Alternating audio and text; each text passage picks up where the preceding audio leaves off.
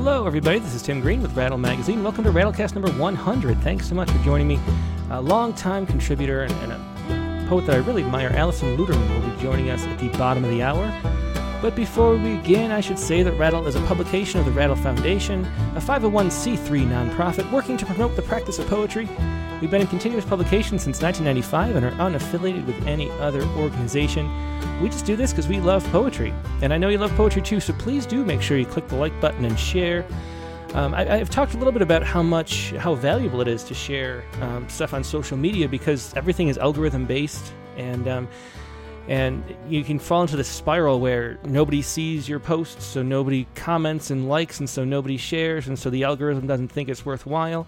And um, lately, I'm happy to say that on Facebook, we're back into the old ways. We have um, you know hundreds of uh, likes and, and things like that per post, which is really wonderful. So thanks everybody for doing that. And uh, you can help out by doing that right now too. So make sure you share and uh, make sure you're subscribed. Click the bell for notifications, all that kind of good stuff, just to tell the, to the computers that you care about what we're doing here. Um, and I hope you do because I love doing it and um, always happy to share. So before we uh, start with Alison Luterman, of course, we're going to open up with Poets Respond Live.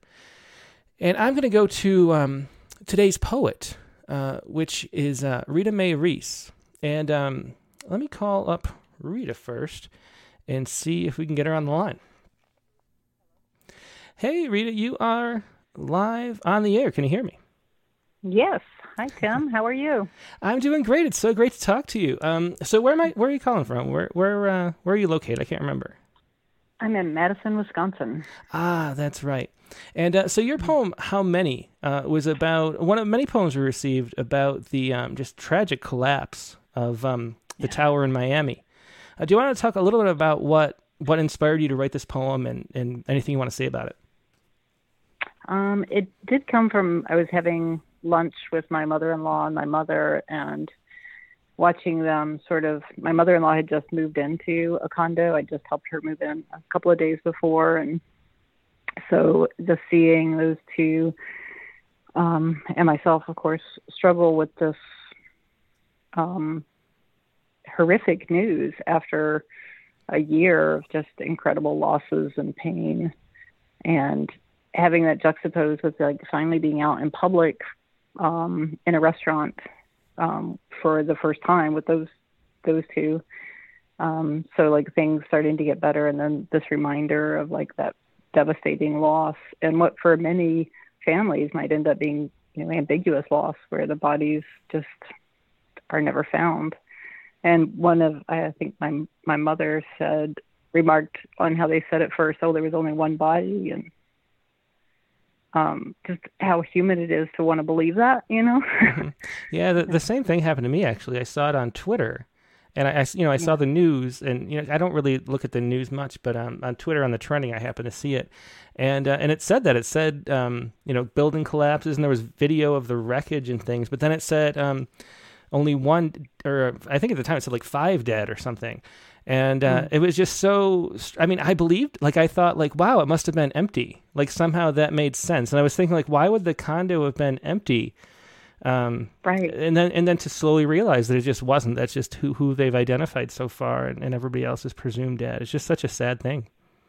Yeah. And it has that weird quality of being this slowly unfolding thing that happened instantly. Like it just happened so quickly. Yeah. but of course like the build up to it was also this you know, long, terrible story um, with with so many bad things compounding in mm-hmm. it to make it happen so as quickly and devastatingly as it did. Yeah, yeah. Um, do you want to explain to you about this um, Virginia Woolf quote, which I just loved? I'd never heard before. You said uh, you you saved it and found it from a, a long time ago. Um, do you want to explain that? Yeah. So I'm a of Virginia Woolf, and I I think at this point I was reading either her diaries or reviews and came across this quote, and I think it was shortly after I read Orlando, but I don't think it was about Orlando. I think it was a review of another biography, and it's just a as as some of Virginia Woolf lines do, just sticks in your head in its entirety, mm-hmm. even though it can be fairly long. And um, it struck me as very true and something that I hadn't heard expressed quite that way before. And so I've carried it with me for probably over 20 years. And I think I tried to put it in a poem even once before, and it's it's such a complicated quote.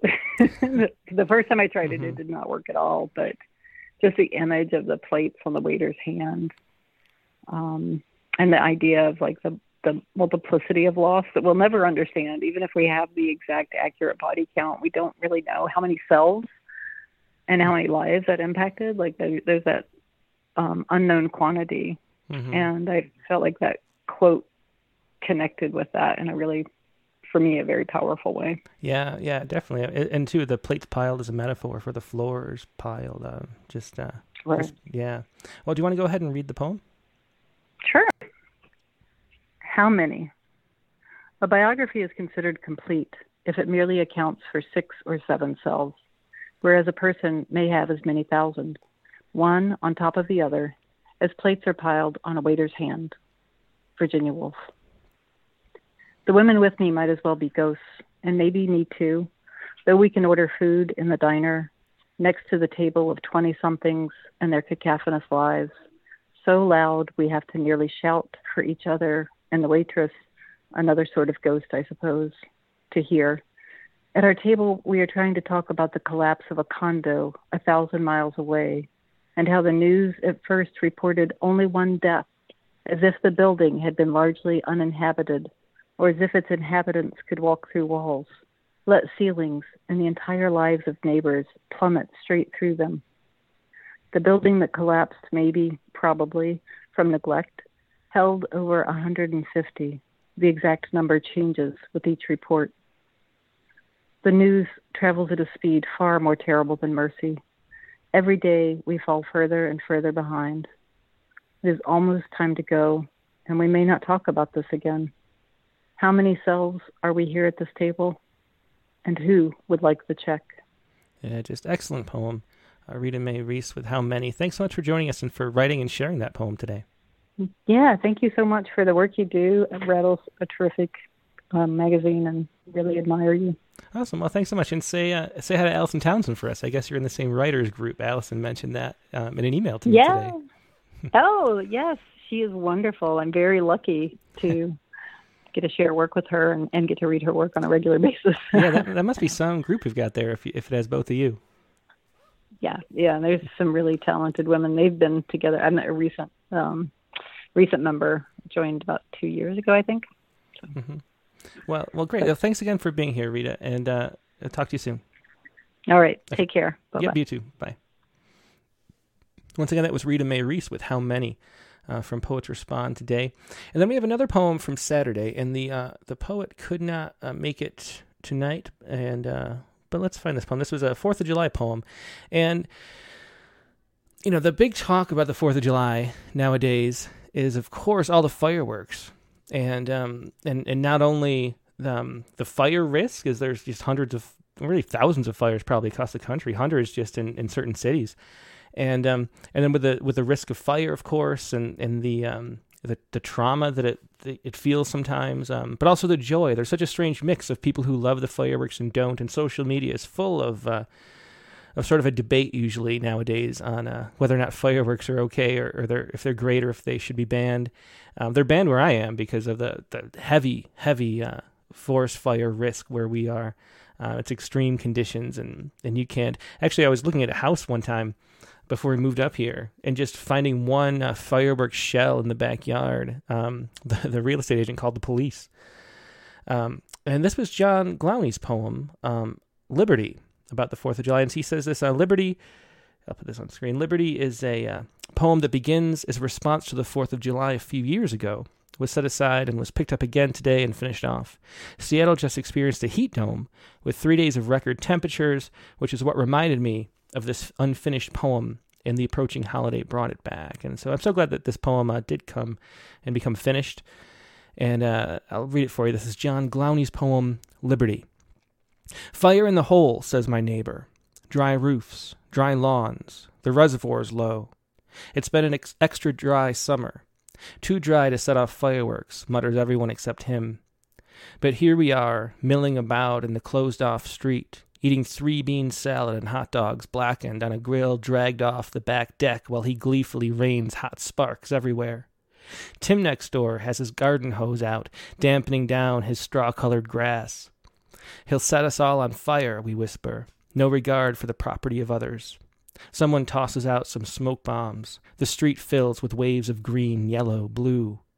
Kids run through the smoke as strings of firecrackers fizz.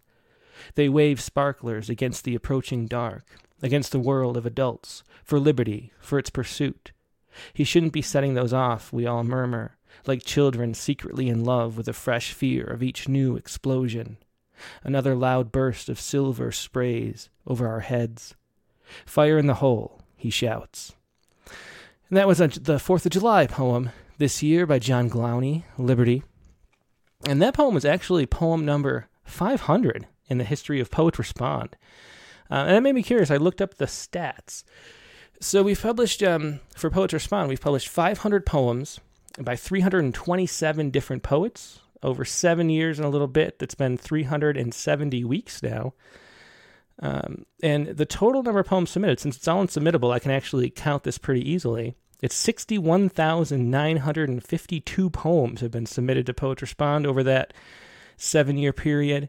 Uh, that is an average of 168 per week. And uh, the daily record was uh, 313 in one day on March 20th, 2020. I didn't I didn't add it up, but that week I think we had um, 1,200 total for the week. That was, of course, when uh, lockdowns were beginning for the pandemic and everyone was at home kind of freaked out. And, and so people wrote a poem about it, which is what poetry does. And maybe we'll talk about that in a little bit with Alison Luterman. Um, so most of the poems, obviously, or, or most of the poems are by poets who were in there one time. But the record for most poems on Poets Respond was um, 10 poems, which is Alejandro Escudé, um, Sonia Greenfield, Abby Murray, Devin Baldwin and Dante DiFestano have each had eight. Michael Mark, Lynn Knight, Amy Miller have had seven. Jacqueline Holton has had six. Jose A. Alcantara and Rain Lennon have had five. And so those are the record board for uh, Poets Respond for the first 500 poems. Um, and it made me want to look back at my favorite. I was trying to think if I could pick, if I could pick one, and which one is probably my favorite. And um, I think it would be this. Um, this was a September 14th, 2014 response poem by Sonia Greenfield. Um, I'll read her note first, I guess. The poem is in response to the ongoing statements between Steven Sotloff's family and the White House. And, and Steven Sotloff, if you don't remember, um, he was somebody who was being um, held hostage. Um, I can't remember all the details of the story, actually. He was um, held hostage um, somehow uh, by the Islamic State, by ISIS, um, but I can't remember um, the details of his being kidnapped and captured. Um, but anyway, um, so uh, it's a response to that, but also a response to the pat use of the phrase, which I heard uttered on CNN on the 13th anniversary of 9 11 that week. Um, mostly it's about the inadequacy of platitudes to soothe those who are grieving as a result of tragedy, and this week's news seemed rife with it. And uh, so this is, I think, my favorite poem that we've published in Poets Respond. This is Sonia Greenfield's poem. Just a great, great use of metaphor and image here. A spokesperson said, "Thoughts and prayers go out." So let's play that. A spokesperson said, "Thoughts and prayers go out." Out like what? Whispers in a tin can tied with yarn, a thousand miles long, to the can of a woman, her ear desperately pressed to its emptiness like a loon song transmitted by Morse? Can you fathom the miles of murky ocean that whale must sing through? Did you know some people believe all sounds ever made are still present, hovering like butterflies? Even say the whir of a copy machine out there in the ether, sent flying when the first plane hit. Do you see voices as monarch wings wheeling through the sky? If you shout from the window of a thousand foot tower before you fall, where does that scrap of voice go? Is it still falling? You mean go out like candles snuffed by the wind? You mean out like empathy in tiny increments marching like ants made of sound across the wires of the world? Did she just hear an Our Father whiz past? I'm sorry, I'm sorry, she said. I think you're breaking up. Just a wonderful poem again. Once again, that was uh, Sonia Greenfield's poem, A Spokesperson Said Thoughts and Prayers Go Out. And um, I just, that's one of those things. You hear that phrase, thoughts and prayers go out, and every time those lines and that image of the ants, um, what does she say? Um, in tiny increments marching like ants made of sound across the wires of the world. Every time somebody, some politician making platitudes says that phrase now, I see those ants sort of marching out of his mouth across the wires as if uh, he really cares. And that is Sonia Greenfield's poem. Um, a spokesperson said, Thoughts and prayers go out. Um, I wanted to see who um, has a Poet Respond poem. If you have a Poet Respond poem um, that's ready to go, um, text me right now. Let's see. Because I'd like to keep the first half an hour Poet Respond. Um, okay. Well, I think then, in that case, um, if you have a news poem, I'm going to put up the numbers on screen again here. Um, they are right here. So uh, email it to openmic at rattle.com. That's openmic at rattle.com. Or send me a uh, chat message over Skype to Rattle Poetry. Uh, or call in the phone 818-850-7727 just let it ring a few times then hang up and i'll call you right back um, looking for poets respond poems right now but i'm going to play just a random one then if we don't have any lined up from guests. We have tons of prompt poems for later in the show though. Um, so i'm going to just go to a random one. We'll go down to what year? Let's go down to um, let's try happy. I wonder if happy was actually a happy poem. This is nancy lee from March 19th, 2007. And uh, here we go. Let's do this as a, and we'll see if anybody has a, a poem about current events to share in the next 10 minutes. This is uh, Nancy Lee. Uh, this poem is about a young Tuva girl, Saglana Salchak, from the taiga forest in Siberia near the Mongolian border, who traveled hours to get help for her sick grandmother. She traveled several miles across fo- frozen tundra and riverbanks high with snowdrifts filled with wolves. I thought about girls and fairy tales, happiness and helplessness, and how wonderfully life frustrates these boxes. And so uh, that is Nancy Lee talking about this article. I wonder if there's a photo of the Tuva girl. Yeah, here she is. Um, Salgana Selchak, crossing the area filled with wolves, wins prize from locals, but lands mother in legal trouble. And that's the girl who braved the wolves for uh, for this poem. And here's this poem, Happy, by Nancy Lee, her response to this news article way back in uh, March 19th, 2017. Happy. You told me that I'm not happy or not someone you think of as happy, and I sense that it came from love or something wanting to be near it. I struck back when what I wish I'd said was that young Saglana from the Taiga forest walked five miles at minus 34 to get help for her grandma.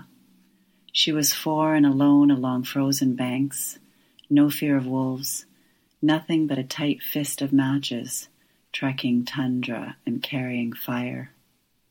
That I see, and words turn me back into song, a throat song. Some lit thing nearer is all, if you'd asked. Once again, that was Nancy Lee with Happy. so let's call up uh, Karen Warinsky right now and see what Karen had. Okay. I don't know. Sometimes Hey, Karen, I hear myself in the background, so mute yourself and then we'll bring it in.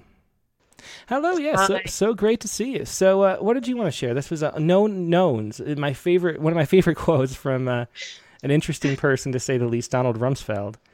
Uh, yeah, um, yeah. So you know, he died last week, and I kind of tried to tie it into um, Fourth of July and the fact that we're pulling out of Afghanistan, it all kind of came together as a perfect storm, I felt.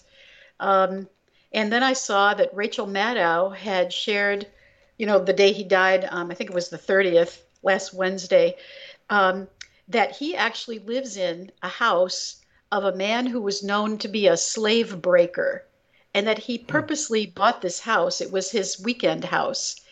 And I just thought, all these things kind of make sense to me because you know I don't know. Um, uh, obviously, so, I'm no so a fan. slave breaker is somebody like that was abusive to, especially abusive to slaves, like that were. Right. Oh, wow, and he bought Right. that on You had- purpose. if Oh, you wow. were a slave who was incorrigible or wouldn't do what the master wanted or had um, a mind of your own, and the, the master would get frustrated enough, they would send you to a person like this. And so Donald Rumsfeld owned this man's house and lived in it on the weekend. And I just think he was one of the uh, orchestrators of a lot of misery. Um, you know, now we're leaving Afghanistan in uh, not great shape. Who knows what'll happen over there? Should we have even been over there? I mean, there's just so many questions wrapped around that whole 20 year period that we're just finishing up. And so um, I kind of, I don't know, I sat down and I wrote this piece. Okay, well let's hear. This is on no knowns. Go ahead whenever you're ready. I'll put it up. Okay. Known knowns. Freedom brings the fight. So many ways to be a slave. We all must rise and rise and continue to rise up out of our chains. Fear and insecurity not self imposed bonds, while some are drawn by others, slowly, quietly, shrouding the draping of our doom. All require breaking. Rumsfeld owned Mount Misery, home of Edward Covey, slave breaker, tormentor of Frederick Douglass, till Douglass escaped into his destiny. A vacation home where he could flee his own torture, consequence of his daily decisions, displacing millions of Iraqis and Afghanis, sending thousands to die on their own personal mounts of misery. As he sat in his weekend home, creating justifications, sipping cool drinks in Covey's front room, while others gulped on the waterboard. Now we pull out of Afghanistan and face the unknown unknowns without him. Oh wow, great poem. That was unknown, unknown, or no knowns. Uh, thanks so much for sharing that, uh, Karen Warinsky. Thank you, Tim. Yeah, I appreciate it. And it's interesting that you um you, you talked about cold drinks because the weirdest thing about Rumsfeld was he had a big role, I guess, in getting the approval through for aspartame, the uh, the drink sweetener, Oh, um, which might go down in history. I mean, that might be it might go down in history like cigarettes or something. I mean, he's got his hands on everything. Um, Yeah. and that was back Yeah. in the seventies. Um, not interesting story. not necessarily a great uh, career, you know. So uh, Yeah, yeah, for sure. a lot of questions, and I just found it very interesting. So this Edward Covey was the man who tried to break Frederick Douglass. Oh wow. And you know, Frederick Douglass is a great patriot and strong man, and and you know, got out of his situation. And um, I just found all these things coming together very interesting. If people want to read the transcript of Rachel Maddow's um, piece that she relayed about this, it's online. You can find it on June 30th last week. So Great. Well, thanks so much for sharing that, Karen. A really, really interesting poem. I appreciate it. thank you. Yep. Take care. Bye bye bye. That was uh, Karen Warinsky with uh, No Knowns about Donald Rumsfeld. So we have three minutes or a little less than that until we're going over to Alison Luterman. So let's do really quick, and we'll get to David Cook later. I see the things are popping up now. So whatever happened, whatever's happening is fixed. I don't know what was going on. Um, but sweet, we have David Cook there. We have uh, Grace Farron. We have Julian Matthews. Um, a bunch of people are ready. Um, Richard, Richard Westheimer's here too. But really quick, let's do um, the Saiku for this week since we only have a couple minutes. The whole point of the Saiku is to just let you know and remind everybody in the world that you don't have to do poems about big news stories. There's science news every day. And um, so this was uh, interesting. This was the article I was looking at this week. Vaccines grown in eggs induced antibody response against an egg associated glycan. And this was just interesting to talk about the way that um, there's just, uh, speaking of uh, Rumsfeld with known unknowns and unknown unknowns, um, these researchers were studying flu vaccine at the Wilson Lab at the University of Chicago. And they kept coming up with this strange finding that um, they kept finding these cross reactive antibodies that were just reactive to everything they tested. And for years, they couldn't figure out why. And it turns out this is with traditional vaccines, has nothing to do with COVID or anything like that. Um, this was flu vaccines they were working on. But it turns out that they were growing the viruses or growing the vaccine in eggs, which is uh, the way we do it. It's a cheap way to grow virus or grow vaccine. And um, in the egg, there are these uh, sugars, and, and somehow, without even realizing it, um, the, the, vaccines were producing antibodies for the sugars rather than uh, just the viruses they were working on. So um, that is a weird story. We don't know what the um, the implications of this story are. Um, it might be that the vaccines, like the the flu vaccine, are less effective than they could be. So it could be good news where we learn to make better flu vaccines because of this discovery. Um, but it's just really interesting. Uh, there seems to be, it's not, it doesn't give you allergies. There's no risk of that. They even mentioned that at the bottom of this article. Um, but my Saiku, based on this, was here. And I, I try to decide, I can't decide if I should go in strange directions with the Saiku or keep it close to the vest. So this is the Saiku. And here we go.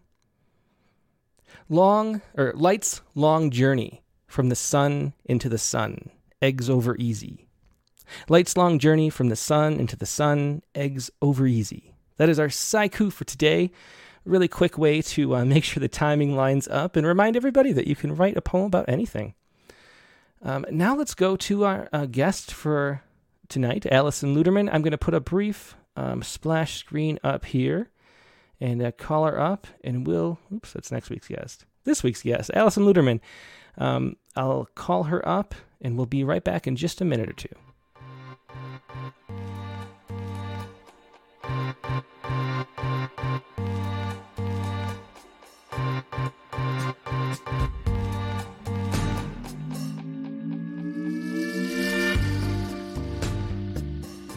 And we're kind of back. I, a bit of a technical difficulty, a little bit of a delay. We're waiting for Allison to restart her computer so we get video too. We were only getting audio and not video. But while we wait for her to uh, restart and then I'll call her back up, let me just read her bio here. Alison Luterman is a poet, essayist, and playwright. Her books include poetry collections in the great in the time of great fires from Catamaran Press that just came out, um, Desire Zoo, which is the other one we have here, The Largest Possible Life uh, from Cleveland State University Press, uh, See How We Almost Fly, and a collection of essays, Feral City from She Books. Um, she also has written plays, um, including Saying Kaddish with My Sister, Hot Water, Glitter and Spew, Oasis, Touched, and the musicals The Chain. Um, Alison Luterman was raised in Massachusetts, the oldest of four children. She began writing poetry at the age of six or seven and has never stopped. Since 2000, she has taught memoir and poetry through the Writing Salon in Berkeley, California, as well as at Esalen and Omega Institutes, at the Great Mother Conference, and at poetry festivals and conferences around the country. She lives in a rambling old house in Oakland where she tries and fails to keep the cat from clawing the couch and writes poems, essays, plays, and song lyrics. So let's actually call Alison up now. Should be should be better by now. And we're here with Alison Luterman. Uh, hey, Allison, we already read your bio, so I'm just going to say hello. How are you doing today? okay, I'm fine. Thank you very much. How are you? I'm doing great. You know, a little delay, but that is okay. Um, it's good to see you. We finally got everything uh, worked worked up again and working right. Um, so, um, I don't know. Do you want to start us out with a poem? Yeah, I think that's a great idea. Okay. Um, let me start with one from Desire Zoo. That's the next to the last book. Um, I'm going to start with a fun one. Um, this is called Man on Wire, Woman on Couch Screaming. And if anybody's seen that movie called Man on Wire, it's about Philippe Petit. He's the guy who he's a wire walker and he illegally, uh, with some friends, strung cable between the Twin Towers when the Twin Towers were up and walked on it without a net, you know, I don't know, a mile up in the sky um, in New York years and years ago. I think it was in the 70s. And, and there's a little film made about a documentary. And I am so scared of heights that, you know, when I get on a balance beam three feet up on the air, my ankles turn to jelly. So just watching him, watching the movie sent me into a tizzy. So this is called Man on Wire, Woman on Couch Screaming. Above flapping green awnings and cars idling at stoplights, above yellow lines and white lines painted on asphalt, and the man hawking coffee and donuts from his little metal cart. Above cruel, jagged cornices of buildings and cars idling at stoplights. Uh, above clouds, above gulls and their squawking, higher than that, 110 stories up one slippered foot glides onto a strung cable, then the other, and he's dancing, holding nothing but a long pole balanced against air currents, against laws, against common sense, dancing in God's empty palm. Slender wisp of a man, black clad, crazy clown. And you watching the video on your couch why are you screaming and writhing like a woman in orgasm or childbirth, like someone being dangled head down from a great height? You're safe as a hamster in your own safe house, watching this man walk on a wire between what used to be twin towers. There used to be a world to step off from elevators, fax machines, water coolers. Who'd ever dream the dreamer would outlast steel? There are moments you pray to be ready for, but seldom are. He steps off the edge into air. Great shining panes of light, sheer freedom, the magnetic dread and pull of it. Now he kneels, now he salutes the towers, the city, all space and time. Now he lies down, face to the sky, perfectly relaxed, and you want to faint. you who do not trust even the ground to hold you, who think you'll fall off the earth for one misspoken word. But this, it's like being inside a cathedral of pure terror, skewered by the sound of bells and even after he climbs down and is received into the blue coated arms of a New York City cop, even after the whole city exhales and goes back to its ordinary pleasures and ills, it goes on somewhere, forever in the mind, in the living cells, to step out of the possible into amazement. How the dream floats over the city where steel melted and buildings dissolved how in the end only the ephemeral endures. There's a great poem. Uh, Thank you. Uh, man on wire, woman on couch, screaming. Screaming. from Desire Zoo, a beautiful book, the the older book of the two we have here. And I just love. I remember this poem, and I love that um, that line uh, toward the end to step out of the possible into amazement um, which is what I think of um, is what poetry does. Uh, isn't isn't that what poetry is doing? Is stepping out of the possible into amazement. Um, yeah, I think so. So, so what is your conception of what you're doing as a poet? Like, why why are you here making poems? Why is that important part of your life, and, and how did it become an important part? Such a great question. It's been a part of my life since I was a tiny girl, you know, since I was like six or seven. I mean, I was writing poems very early and I just didn't stop. So it just became, um, I think the music of the language seduced me at first, rhyming and music, and even, and I had this great book, A Child's Golden Treasury of Poetry, edited by Louis Untermeyer when I was a kid. Somebody gave it to me, and probably my parents, I'm sure. And it's funny because in my mind it was a huge book and i i've since found that old copy and it's not actually that big but i was really small and it was it to me it was like the world and there were a lot of poems in there that were really over my head when i read them. I didn't understand them but something about the language and the music of it seduced me and um, there's there's a kind of magic in it. Uh, uh yeah. Hmm. i've tried to quit I've tried to quit poetry numerous times in my life, and I failed each time. Why is it? I'm kind of curious about that. Like, what, what, what is it that makes you makes you think of quitting, and then uh, what is it that that brought you back? Well, you never make any money, and you know it, it's you know when I reckoned up all the time and energy and blood, sweat, and tears, and how hard you know it, it is to get something really to work. And then I thought, well, I could be, you know, spending this time, you know, getting ahead in the world in some other way. And um, I always came back because I needed it. And I think, especially in moments of emotional, you know, intensity, we kind of need song, we need poetry, we need, we kind of have to go to that place. Um, so I'm I'm a lifer. I've sort of resigned myself. I'm not going to be able to quit. I did make a few valiant efforts to make something well, of myself. yeah, we're we're glad you failed at that. Thank you. Um, do you want to read another poem? I do. I do. I'll, I'll, read something from In the Time of Great Fires now, which is the new book. Um, and let's see. I've got a couple of things marked here.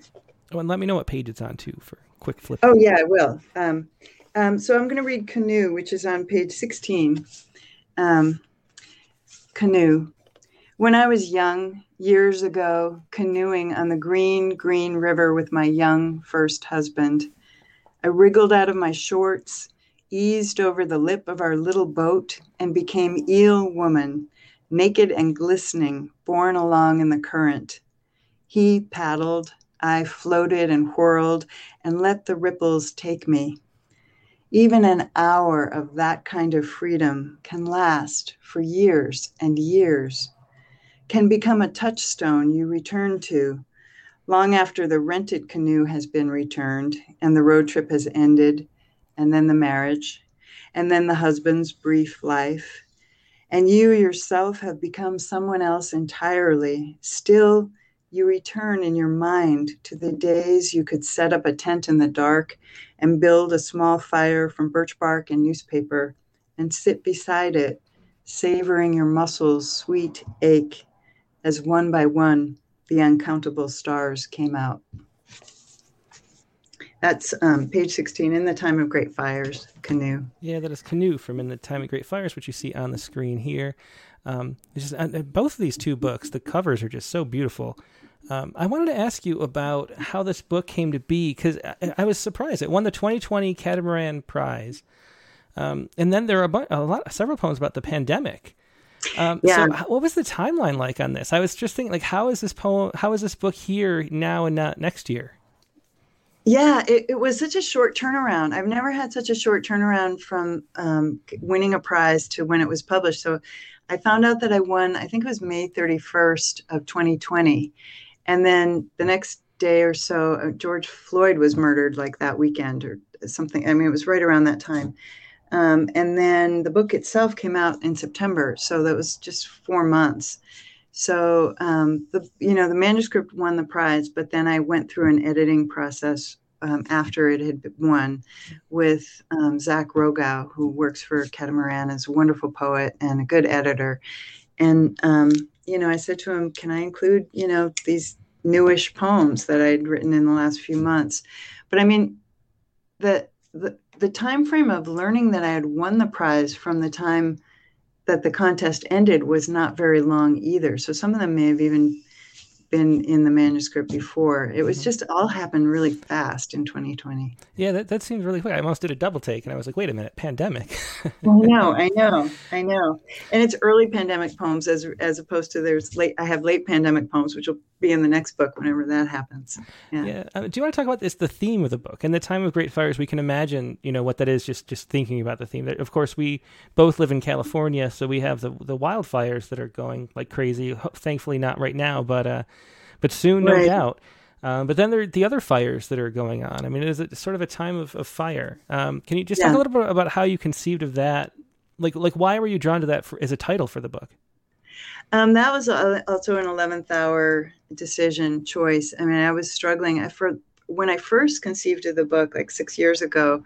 I wanted it to be about the divine feminine, and I wanted to really focus on women. And there are, as you probably noticed, a lot of poems about women and girls and um, female images of the divine and you know just all kinds of poems about women and girls but i also see a fire rising in young well all women but also especially young women. I see the feminine really i don't know maybe that's an old fashioned way to put it. I, I, don't know if that word is even works anymore for our times but you know i see w- young women like greta thunberg and um, emma gonzalez and Alexandria Ocasio Cortez and the women who created Black Lives Matter, Patrisse Cullors, and all all these amazing women, Alicia Garza, all of them, um, just on fire, you know, with the kind of energy to to move the world and and things toppling. You know, the Me Too movement, um,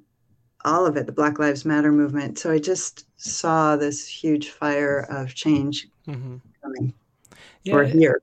Yeah, I mean it's interesting. You think about you know fires is, is something we're terrified of, but but in the forest actually the fire is there's certain certain uh, pine trees that can't you know germinate without the fire to come through and clear the underbrush and open the pods and things like that. And the, and a fire is an important mm-hmm. part of an environment too, in a way of burning off the the excess dead load. You know, so yes, yes. it's a very interesting metaphor for the content in the book. Um, uh, you're, you're, a very prolific writer, it seems to me. I mean, you, you come up with great poems through Poets Respond very often in, in our submission box. And um, I can't remember how many times uh, we published in Poets Respond, but a bunch of times um, and it's and you do a, a, a monthly, I think, newsletter where you're always having. It just seems like you're cranking out the poems. Uh, what is your process like? Do you write every day? Um, um I don't. N- not always, but right now, like in this month of July 2021, I'm doing a poem a day thing with a friend. So she sends me a poem every day, and I send her. I mean, we're writing new poems every day, and the rule is no standards. We have we don't have low standards we have no standards. So it's like it can be it can be complete like you know crap and that's fine. Um, but i've actually managed you know a couple of poems have gotten written that wouldn't have gotten written otherwise if i didn't need to send a poem to dawn. So i'm doing that. And and i did that uh, the po- the title poem of in the time of great fires i was doing with another friend poet friend where we agreed to do that. Um, and they're they're not even like my my uh, closest readers. You know, these women are are kind of poet acquaintance friends who write in a different style than me, and that seems to work really well for both both ends of us. Mm-hmm. Yeah. Um, so, so um, do you want to read another poem from uh, from the book? Yeah, and I, should say too before you do that, and if, if anybody has any questions, um, leave them in the chat windows on either Facebook or YouTube, and I will pass them along. We have a couple already. Uh, I'll pass them along later, but why don't we hear another poem in the meantime? Yeah, yeah, I'd love to. Um, let's see. I want to read um, Some Girls. This kind of speaks to your question of like the theme. Um, some girls can't help it. They are lit sparklers, hot blooded, half naked in the depths of winter, tagging moving trains with the bright insignia of their fury. I've seen their inked torsos, falcons, swans, meteor showers and shadowed their secret rendezvous, walking and flying all night over paths traced like veins through the deep body of the forest, where they are trying on their new wings, rising to power with a ferocious mercy not seen before in the cities of men. Having survived slander, abuse, and every kind of exile, they're swooping down even now from treetops where they were roosting wearing robes woven of spider webs and pigeon feathers. They have pulled the living child out of the flames and are prepared to take charge through the coming apocalypse. I've learned that some girls are boys, some are birds, some are oases ringed with stalking lions. See, I cannot even name them, although one of them is looking out through my eyes right now. One of them is writing all this down with light struck fingers. That was some girls from in the yes. great, in the time of great fires. Um, yes. Uh, let's let's do another a question. Um, this was from David Cook. He says, "Alison, you've said that uh, body is always a theme in my work. Do you have a particular fondness for certain parts, appendages, or organs?" Uh, no, I don't. I uh, I want I want to talk about the body from the inside out rather than the rather than thinking of it as an assemblage of parts. I want to talk about how it feels to be in a body, how it feels to be in a muscular, moving, sensing, feeling body. Blood is probably a big theme for me. Skin, um, breath, mm-hmm. more more so than any part fingers, maybe hands, eyes. I don't know, all of it. Uh, one of the things that, that I wanted to talk about, um, I, I, read somewhere that you're in an improv troupe. Um, Yeah. And that you, um, in that improv troupe, you write poems spontaneously um, during the, the act of performing. Can you talk a little bit about how you got, how you started doing that? I mean, it's such a strange thing to be doing. And, Yeah, um, and, yeah. and, and that, that must inform your poetry in, in some way. Well, it, it's okay. So the troupe was called is called Wing It. We've been on a long, you know, I mean, things are shifting in that organization, which is called Interplay, and the pandemic. You know, we haven't met in person for a long time. We were meeting on Zoom a little bit, um, and I got sort of uh, roped into, you know, just hey, do a poem, Alice. You're a poet. Do a poem, and you know, there's usually a musician behind me, kind of vamping, um, and uh, sometimes people dancing, and I'll stand there and speak a poem. I'm not writing it, I'm saying it as it comes. Um, and uh, when I was first asked to do that, I was like, oh my God, I can't do that. I, I have to sit at my desk and, you know, sweat over every word. That's how I work. Um, but I just did it. I just opened my mouth and like whatever whatever comes out, you know, I'm gonna go with and it's di- the the stuff that I improvise like that is a little different, feels different than what I write, but it showed me that you can do it. You know, you can just um, just open your mouth and speak. You, anybody can try it if you're listening at home. You know, just stand in the middle of your living room eh, or your bedroom and just start saying words and you know you could tape record it and you could record it i'm sorry i'm that's my that's dating me you can record it on your phone in your voice memo app and you know you there you have a poem Do, do you remember the first time you did it? I mean, it seems like that would be terrifying, though, to be, you know, on stage and and having, you know, having to do that. I mean, even even on myself in a room, if I was recording it, it seems like it would be sort of frightening. And it's interesting to think about why that would be frightening. But but did you experience it that way? Yeah, uh, well, I mean, Interplay what is really great. Should, people, if they're interested, can go to interplay.org or bodywisdom.org and check it out. And what they do is, yeah, it's it is scary for many people to improvise because you could make, you know, you could make a fool of yourself, you, you know.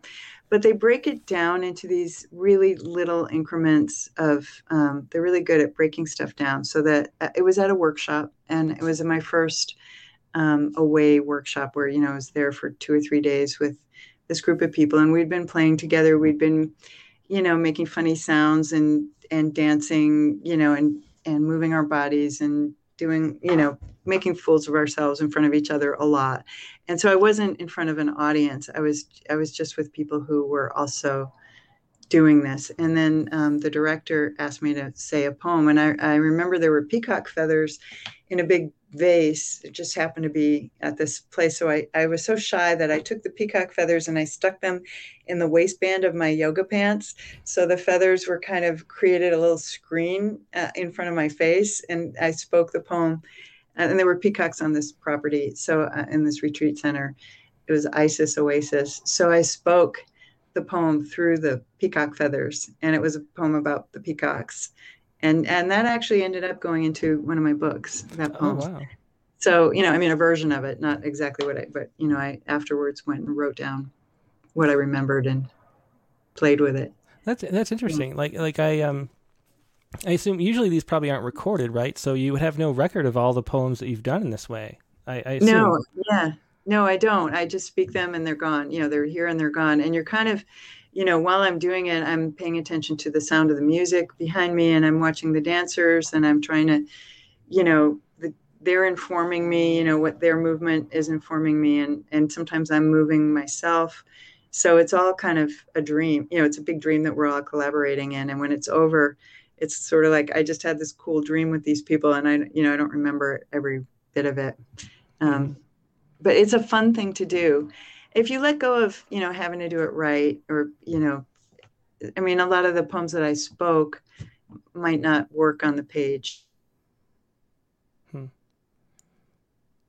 Um, are you still there? yeah Okay. yeah um, no, it's just your screen froze too. So I um I, I always want to make sure. Um, yeah yeah. Um, I think we should just keep it with the audio and not worry about getting the the screen, the video, which is frozen too. Um, okay but uh, but that's fine because the, the sound quality comes through great. Um, but but just to continue about that that thought, the, the spontaneity of um of of just spitting out poems, kind of, does that inform the way you write poems on the page when you're you're writing later? Um, do you feel like you're free, or um, you know, does it does it free up your sort of creativity, or what's going on when you do that? I mean, that's the thing that I'm really curious about. I think your brain is, I think literally what's going on is that your brain is really lit up. I think my brain gets really lit up when I'm doing that. It, it's a, I feel very enlivened and lit up when I improvise, whether it's making a poem or whether just, you know, doing a dance duet or a scene. You know, I'm, I'm actually in a couple of different, I love doing improv. So I also um, belong to this Oak, Oakland improv group where we do scenes, which is more typically theatrical. Um, and it, it just makes you fire on all cylinders. It uses all of me in a way that I really like. And I love having my body be involved. Like I'm not sitting you know in front of a laptop or in front of a with a notebook on my lap i'm up i'm on moving i'm sometimes i'm singing hmm. you know it feels much more enlivened than sitting and writing so yeah i think it does help i mean i want my work to feel spontaneous in that way but the truth is is i put things through a million drafts and um, i can often be very anal and picky too so yeah.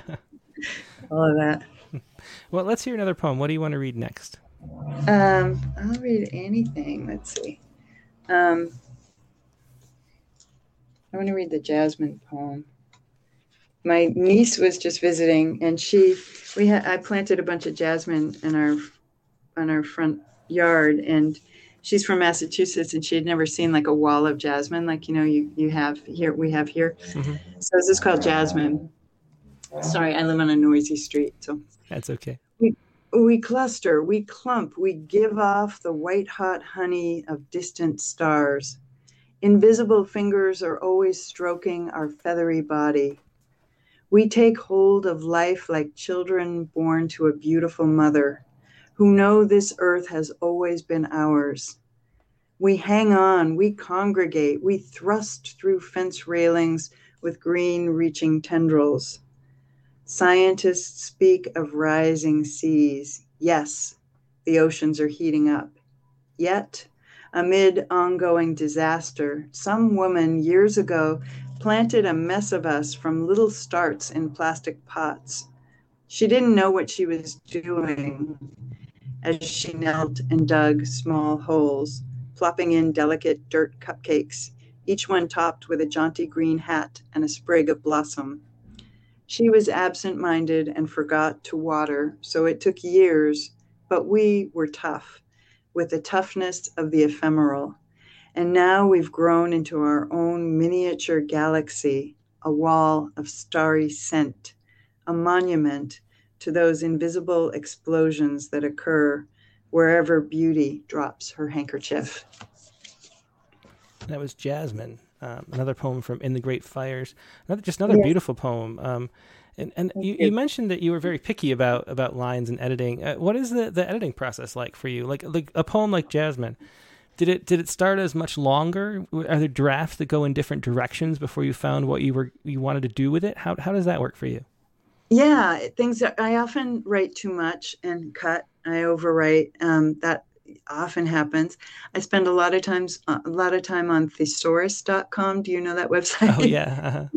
Uh-huh. I'm on there all the time looking for words. Um, uh, you know, I have a lot of I start with kind of placeholder metaphors that aren't that great, but you know, I know that I'm going to come back and do something better, more original, sharper, more, you know, strange. So I I don't think this I like strangeness in a poem and strangeness in the language, but I don't naturally go there. Those aren't the well-worn ruts in my, you know, process. So, um, and I think that's maybe one of the differences between the improvised work and the written work is that with the written work, I'm more aware of, you know, that metaphor isn't very fresh. I need to like find something better. Um, and, you know, whereas with, with the improv, you just go with the first thought, best thought, go, you know, mm-hmm. and then you're on to the next and, you know, it's gone. So do, do you find that the first thought though it has sort of a, a, more of a creative in its spontaneity? Do you think you come up with more interesting things that way? Is it less of a struggle to sort of spit out new metaphors um, while you're doing the improv? Um, sometimes I'm sure that there are some good things I do in improv. Um, and I know, you know, improv, just like anything else, when you do it a lot, you can get into ruts. Mm-hmm. I mean, mm-hmm. just like, you know, we all have like our little comfy places where we just dig ourselves a nice, comfortable little rut. And I, have certainly done that sometimes with improv. But um, yeah, you don't have time to think. And so there's a, there's something beautiful about not being able to overthink things. I mean, you can't. Mm-hmm. You just there's no time. You have to keep talking, no matter what comes out of your your mouth. Hmm. Well, well your poems uh, are full of uh, of characters and seem to be sourced from your own life. I, w- I would say. I think that's kind of clear from yeah. from reading these books. Um, Spartacus Anagnostris uh, asks here, how do you make the characters of your poems feel real? How do you keep faith with the readers? That's a great question. Well, they are real, and um, uh, I just I think it's about picking the right details to make you know to make the character pop. You know, to make them t- so finding the salient detail that will give the re- and it, it really doesn't matter in the end if the reader is seeing the same person that I'm envisioning. You know, they, they could be seeing they're they're not. They're seeing their own version of it. But as long as I've given them enough to go on hmm. that they can see somebody. Hey, thanks for. Can you hear me? Yeah, we can. We hear you, and um, so now that we've done that, we have you back in the flesh. this has been yeah quite an adventure, a Skype adventure. Yeah, yeah, so I I was talking about I Confess, which is a poem that I wrote where I follow an older woman around a supermarket and admiring her hair. Mm-hmm. Um, and you know, I people people really like that poem, but are they seeing the same older woman that I'm talking about? No, but it doesn't matter. They're seeing their own version of her. Yeah, well, I, I always feel like what we're really responding to with poetry is honesty and intimacy, you know? So if it's a real person for you, like that's what comes through on the page. Like it doesn't have to be like a specific person in the same way, if, if that makes sense, you know? Like if, yeah. um, like if, if it's authentic, then it's authentic, like regardless of how you can so it's like the process of making it authentic for you i think yeah yeah i i'm not very good at faking things so i just you know i don't know how to do that i just have to yeah yeah so so um, i mean it does seem like your poems are, are, drawn from your own life and, and we get a real intimate perspective on on your life through you know the good times and bad and um, um, how how much do you worry about that? Do you think about about how much you're revealing to the public by by publishing poems about personal topics? Um, yeah, I do, but it's more like I worry about people in my life, for instance, my husband or other people who are close to me or, you know, family members. Um, I don't want other people to feel like I exposed them without their permission. So if I write a poem in which somebody else is exposed, I show it to them before I publish it. Mm-hmm. And if they say they don't, you know, they don't feel comfortable with it, then I don't publish it. Yeah, yeah. Well, that definitely makes sense. Um, and you write too about um, about grief very often, and from your your mother's death is one thing, and the end of your marriage, another thing that I noticed um, in the book. Yeah. Do you find that poetry is a healing process for you? Um, I think it must be. I mean, I know a good friend of mine uh, named Carla died um, and a lot of Desire Zoo was me writing through her great, you know, her dying and her death.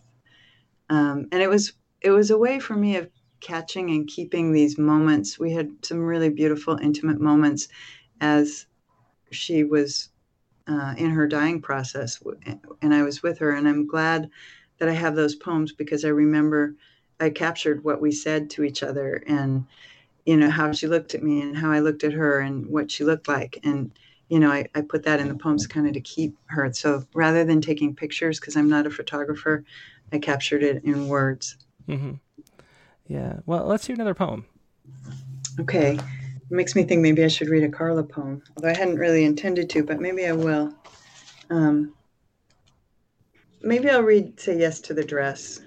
That was this was a getting married poem. So I got married at the age of fifty. Oh, remarried, um, and um, while I was engaged, I was flying across country, and I saw a "Say Yes to the Dress." You know how you watch junk TV while you're flying, I bring like five books on the plane and then I end up watching TV the whole time. But so this is called Say Yes to the Dress. And in this episode, a woman of 45 whose face says, This cake is stale, whose face says, Just tell me how much it costs, whose face, if you knew how to feel, would make you overtip your waitress. This woman, hauling her two teenage daughters, her mother, her sister, and an aunt, announces she wants to walk down the aisle in a ball gown, festooned in something poofy, like Cinderella.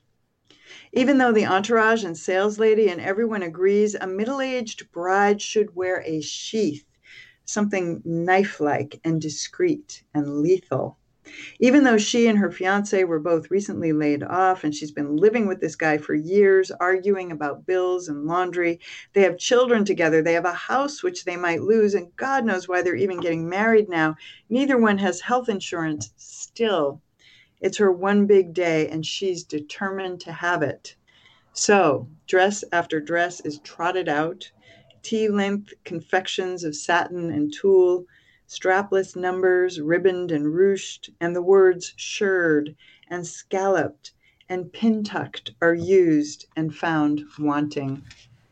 The sales lady is practically drowning in a magnificent tumble of glossy, rejected fabrics leaving the viewer to imagine the texture of this woman's disappointments. Her lower lip trembles. She only has $2,000 to spend, which in the parlance of this show is peanuts. Still, a girl has a right, doesn't she? Doesn't she? The flight attendant trundles by offering coffee and cookies and headphones. And I'm thinking, say yes yes, yes, yes already to the sacred, dreaded threshold. Yes to being shredded like a negligee and scattered like seed pearls. And we're a mile up in the sky where even in June there's a freeze of lacy snow over the rough brown breasts of the Rockies. The plane tilts and rights itself so quietly we don't even notice, dozing as we are, in a hive of white noise suspended, blind over the deserts and mountains and fruited plains of our inheritance.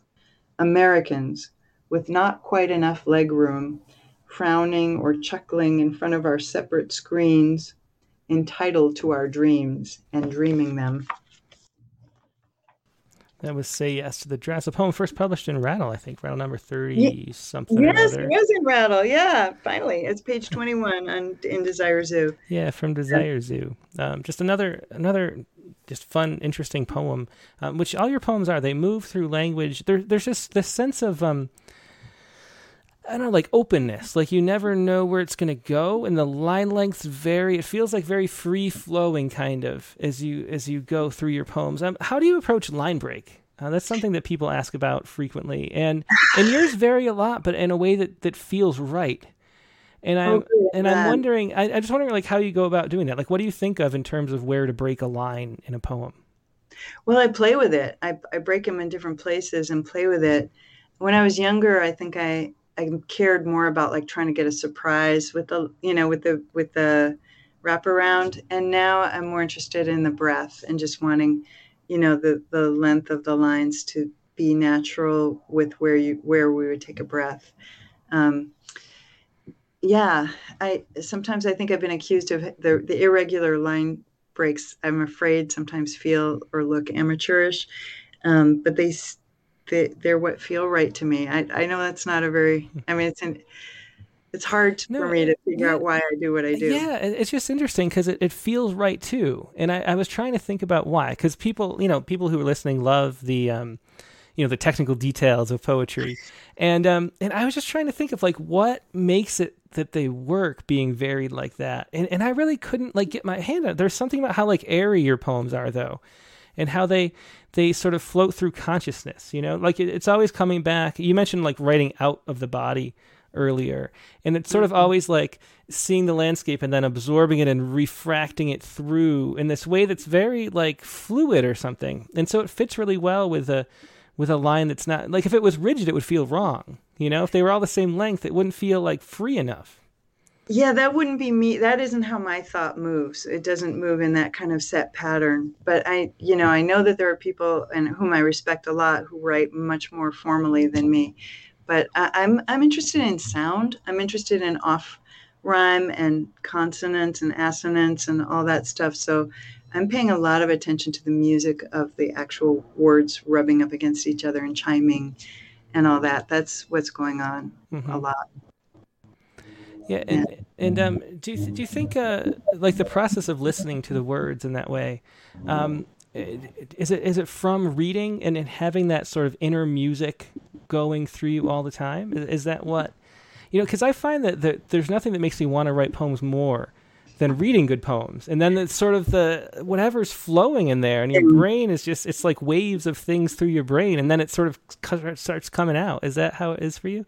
Yes, exactly. Reading reading good poems, and there are certain poets who kind of do that for me. Marie Howe is one of my people I go back to, and lately I've been reading a lot of Diane Seuss, who I think is gorgeous and brilliant. Um, but yeah, certain poets, it feels like it's it flips a switch in my brain. If I spend a half an hour reading and kind of soaking my head in poetry, then naturally poetry is going to come out in the next half hour mm-hmm. if I can get that kind of time and or take that kind of time to do it.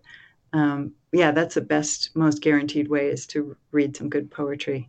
And then, you know, sometimes you've read that book too many times and you need to find an, another one to kind of turn you on for the next one. But yeah. Mm-hmm. Yeah. Well, let's, let's hear another one. Okay. I'll do something else from In the Time of Great Fires. Um, let's see. Oh, I'll read this one. It's called Appetite um, for my young niece.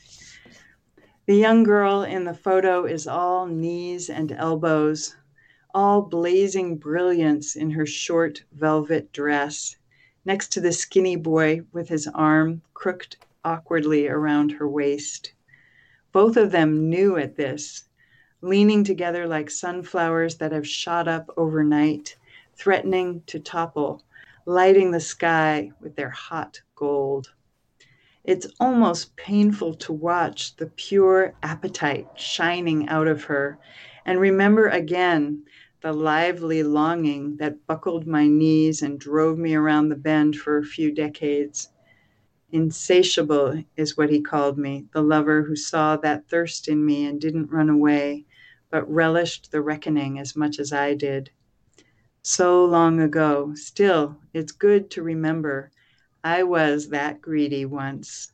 I wanted all of it, just as this girl will make her own way through the labyrinth. But oh, if I had some red thread to give her, or a handful of breadcrumbs. That's an appetite from uh, appetite. Uh, yeah. Oh, and I'm sorry, I keep forgetting to tell the page number. Appetite is on page sixty-four. No, it's all right. I, I find it in time. Um, so, um, one of the things I wanted to talk about was just um, the way I, I, feel like your poems too are sort of like there's a lot of prayer involved. It feels mm. like what you're doing to me is um, some kind of like a secular prayer, like like a yeah. religion of of language or something, where you're you're ex- acknowledging reality and then sort of describing it in that in that sort of ancient logos kind of way. Um, is that is that? Do you think of it like that way? Is it a kind of prayer? I know you're in our Buddhist poets issue. Yeah. Um, and so, so what do you think of spirituality and is poetry your practice of spirituality?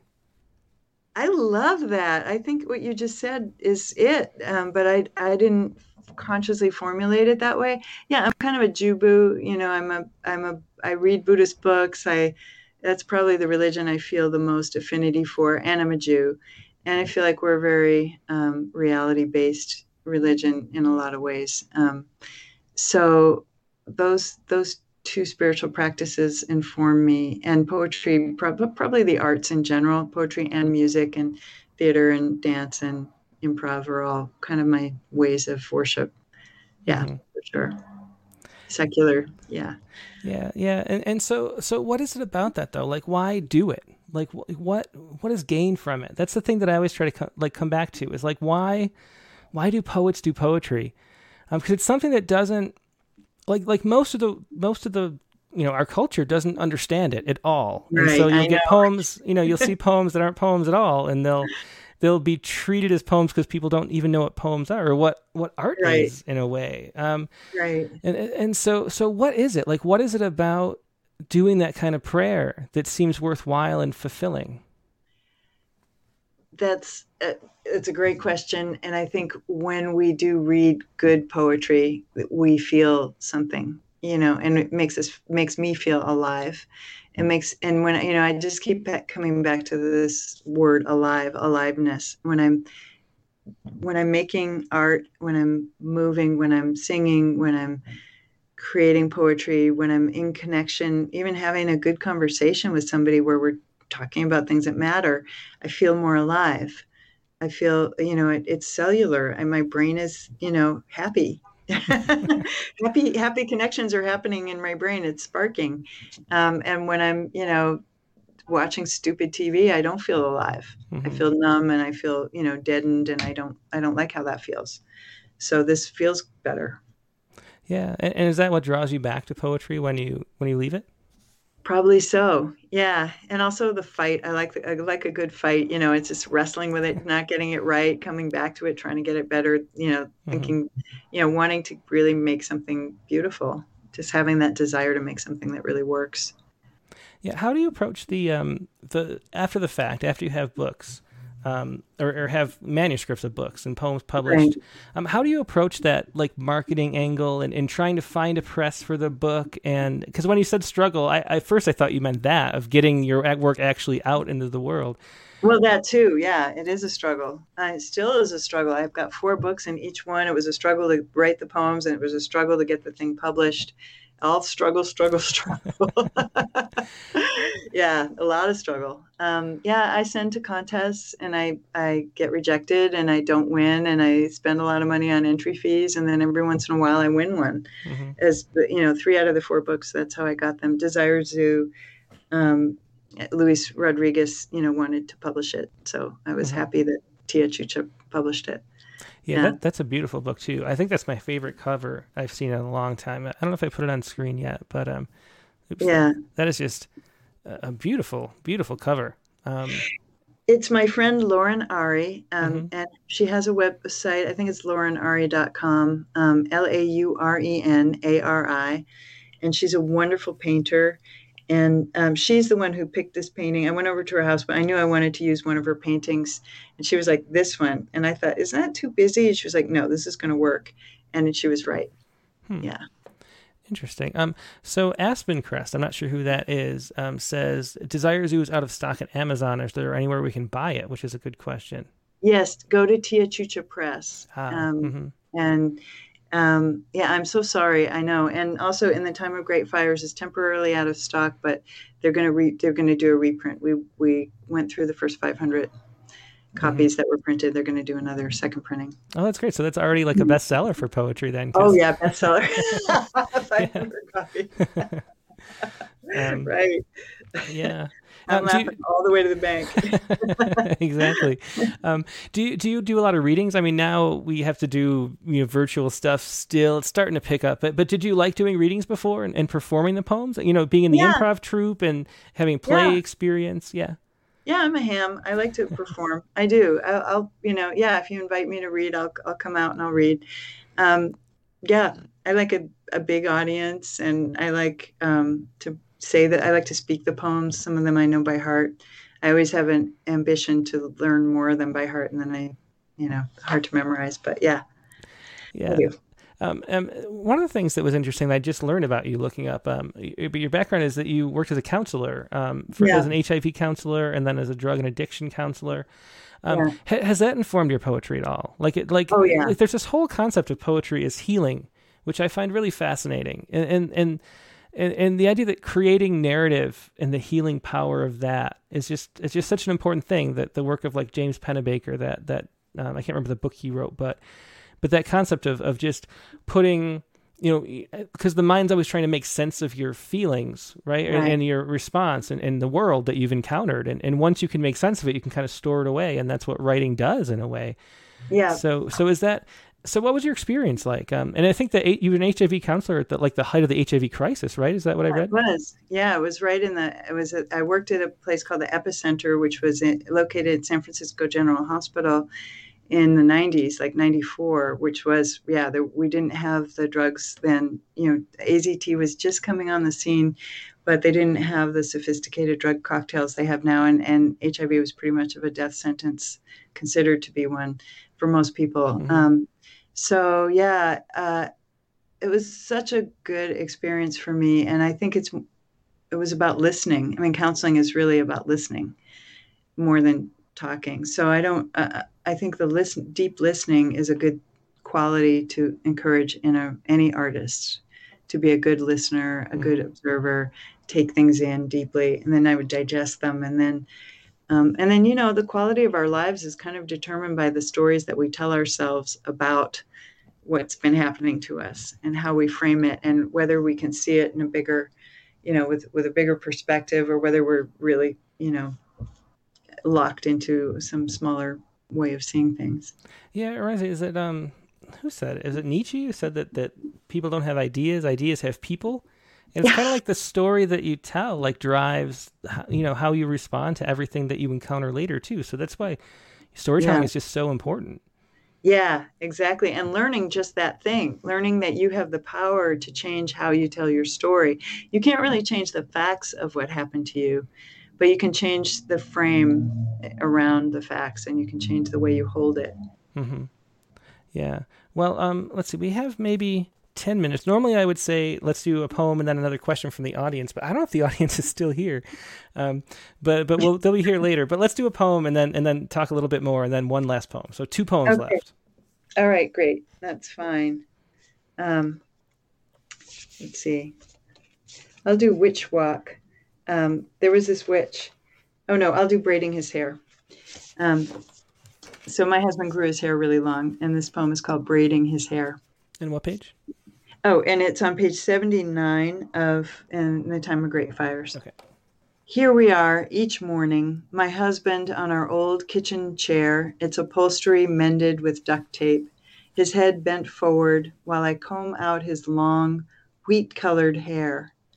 Not what I thought we'd be doing in our 60s, me dividing the wet silk of it, still stubbornly reddish gold, only a little white at the sideburns. Three thick hanks in hand, I begin to plait over, under, over, under. I don't remember when he stopped cutting his hair in the mirror and decided to let it grow long as a girl's. And he was mistaken for a girl once, a tall, stoop shouldered man girl, when he stood on the sidewalk, back turned to the street, and a car drove by, honking and catcalling at him not me. We laughed, but I had to wonder when did his tresses first spill over his shoulders, halfway to his waist? It must have happened while we slept, as most things do.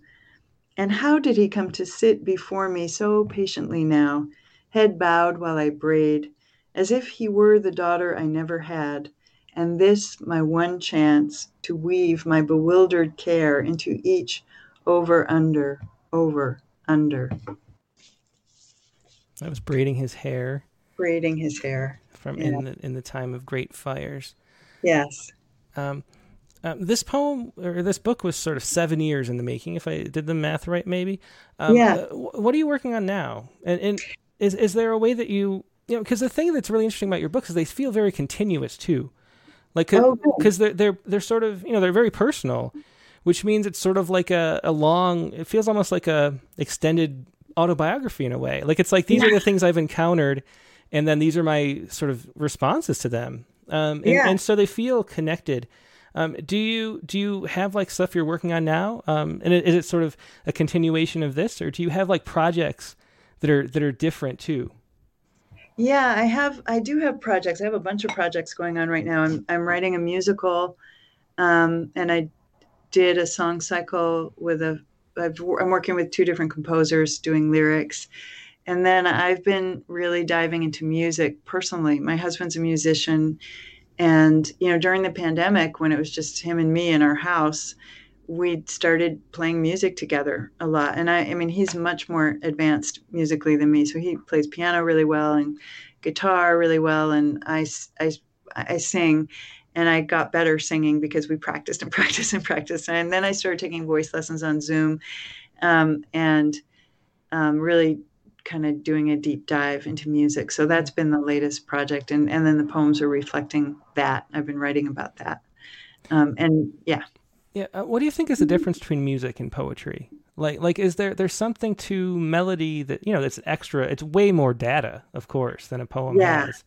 Yeah. Um, so, so uh, I don't know, but it feels like it's drawn from the same source at the same time. So, so how Yeah. is that? What is that? How do you conceive of that relationship? That that relation? You know, they're they're similar, but one is much more, uh, much more, you know, rich with with data.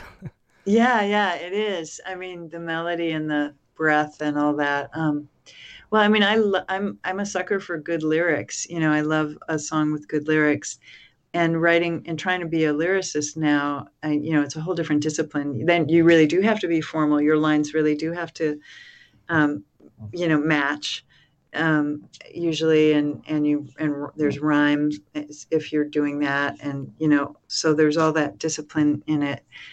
Um, but I think the feeling of freedom, the feeling of freedom and and just something coming out that needs to come out is the same in both. You know, it's something really from the gut that wants to come out through the breath is the same. And the first poems were sung. You know, when poetry first started, like a million years ago, whenever it started, it, they they were singers hmm you know and actually the first language was sung and then you know then i don't know it started to be spoken but the first language is you know when we were cave people was was a Yeah. singing language Yeah. that's the first thing I thought when they found that um, that dragon man. Um, you know, the the sort of not Neanderthal that we're more closely related to. I wonder if if they sung. You know, yeah yeah uh, did you ever see that movie quest for fire I, I Ray haven't. Donovan? No, no. Quest for Fire. Oh, you Hmm. got to get it. It's so good. And um, they tr- they hired a bunch of linguists and arch- archaeologists and you know anthropologists to try and reconstruct a language that might have been what the very first language was. You know, and it was a sung kind of thing. It's tonal, and you know a lot of Asian languages are tonal Mhm. still. Yeah, I'm gonna have to find that. That sounds really, really interesting. Um, two quick questions, then one last poem. Um, so, Yeah. who, since you mentioned songwriters, who is your favorite songwriter as a as a lyricist? Oh my God, Like- so like who- many. yeah. Don't make me choose one. Don't choose I one. mean- just sp- say a couple. yeah, I'll just say some names. I mean, they're the names everybody would say, you know, Leonard Cohen and Joni Mitchell and Bob Dylan and, um, uh, you know, Dolly Parton's a pretty good songwriter. she I really is, like yeah. her Mhm. songs. Uh, there's some amazing songs, you know, Paul McCartney, John Lennon, you know, they're not bad. uh, there's some amazing songwriters out there. I think some of the most beautiful work is being done uh, by them. Um, oh man, you know, I've I've just been listening to Tuck and Patti and Patti Cathcart. Um, writes a lot of their songs, and some of them are gorgeous. Uh, yeah, Yeah, there, there's something that I kind of feel jealous about that I was thinking about too with music is that you're because you have the melody to anchor you and and you know all the music that's swirling around. You can go in such farther directions, and there's so many great songs where there are lines that you have no idea what they're actually talking about, Uh, Right. but you still have that thread to hold you, and so there's sort of like a freeing way that that um, lyrics have that that poetry doesn't. Like you you have to keep the grounding within like the scene or the voice. You know, you can't like leave too far within a poem. yeah, yeah. I mean, some some lines that are in, in songs are are well, and and also the thing I'm jealous of with song with songwriters is those. Oh, um, Simon and Garfunkel. I mean, Paul Simon is an amazing Mhm. songwriter. He might be one of my favorites. But those those lines are engraved in our brains in a way because of the melody. You know, has kind of so we we know the lyrics. I know whole chunks of lyrics by heart, whereas I don't. I can't recite. So I have friends who can recite lots of poems by heart, but I have song lyrics by heart. Yeah. And and one last question, because everybody always asks, even though people are so far behind in the video they can't ask yet. Um, um, what poets are you reading right now? Like who? Ah. what is the last book that you just were like, wow? Diane Seuss sonnet Mm. Frank sonnets is amazing. That is an incredible book. That book knocked me on my ass. I just haven't recovered yet from that book. I love it. Um, I've been reading. Um, I've been. Te- it's that's an easy question to answer because I've been teaching um, poems, poetry online, and um, I. What's her name? Nat- Natalie Diaz. The Post-Colonial Love Poem is an amazing book. It just won the Pulitzer, and I taught it um, a couple weeks ago. And um, oh god, Nikky Finney's latest book, the Love Child's. What is something I'm sorry, my brain is just. Yeah, I'm, I'm not thinking of it either, but but yeah, well, that's yeah. enough to find it for sure. Yeah, Nikky Finney is great. Um, yeah, but I am really entranced by Diane Seuss and what she's doing right now with the sonnet form. I mean, she's taken this form, the sonnet form, and she's stretched it and she's packed it. It's like in in her hands, the sonnet is like a bomb. It's just they exp- each of these things just explode. Um, and talk about courageous. They're incredibly courageous in terms of the content. Yeah, yeah, for sure.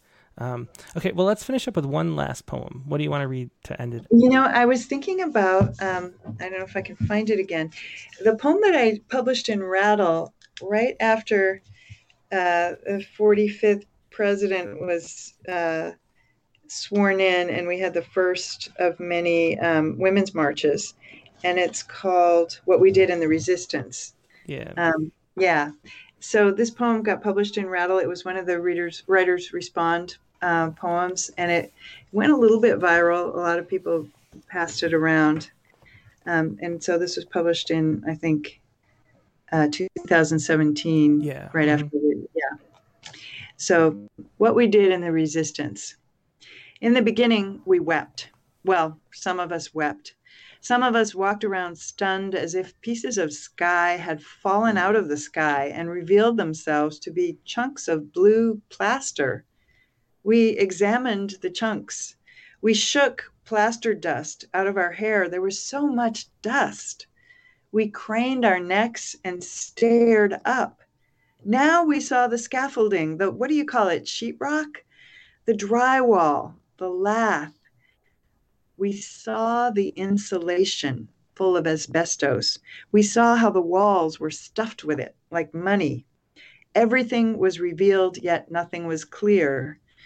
If we were in a cunningly devised structure not of our making, was it a theater or a prison, a shopping mall or a mausoleum? In the beginning, as I have said, we wept. We embraced on the street when we saw each other. We sat in cafes, drinking coffee, digesting our grief. The rest of the time, we sat in front of glowing screens. We gathered at night and made signs, not my president, and pussy grabs back. We stapled them to sticks and marched in exultation all over the world. We had never seen before how many of us there are. We clicked and liked and signed and donated and called our congresspeople and sent postcards and checks. We spoke of girding ourselves for the long fight. We spoke of a marathon. We spoke of walking in the footsteps of the elders. We spoke of coal miners in Kentucky and Pennsylvania who had voted for Trump. And still, the cat box needed to be cleaned, the oil in the car changed, classes taught, bills paid, dishes washed, and still the rains came down epically, biblically. We joked about end times, and the witching trees with their bare black branches sprouted the tiniest of new buds, almost invisible at first, a red tip at the nodes, a subtle fire, and then overnight purple blossoms. Trees who know nothing of elections, who speak only of persistence. For despite everything, earth continued to turn from light to darkness and into light again. Over and over it rolled as it had been rolling through generations of empire and uprising, extinction and evolution. And once again, to our surprise, we noticed that it was spring. Yeah, I love that ending and a beautiful poem. What we did in the resistance.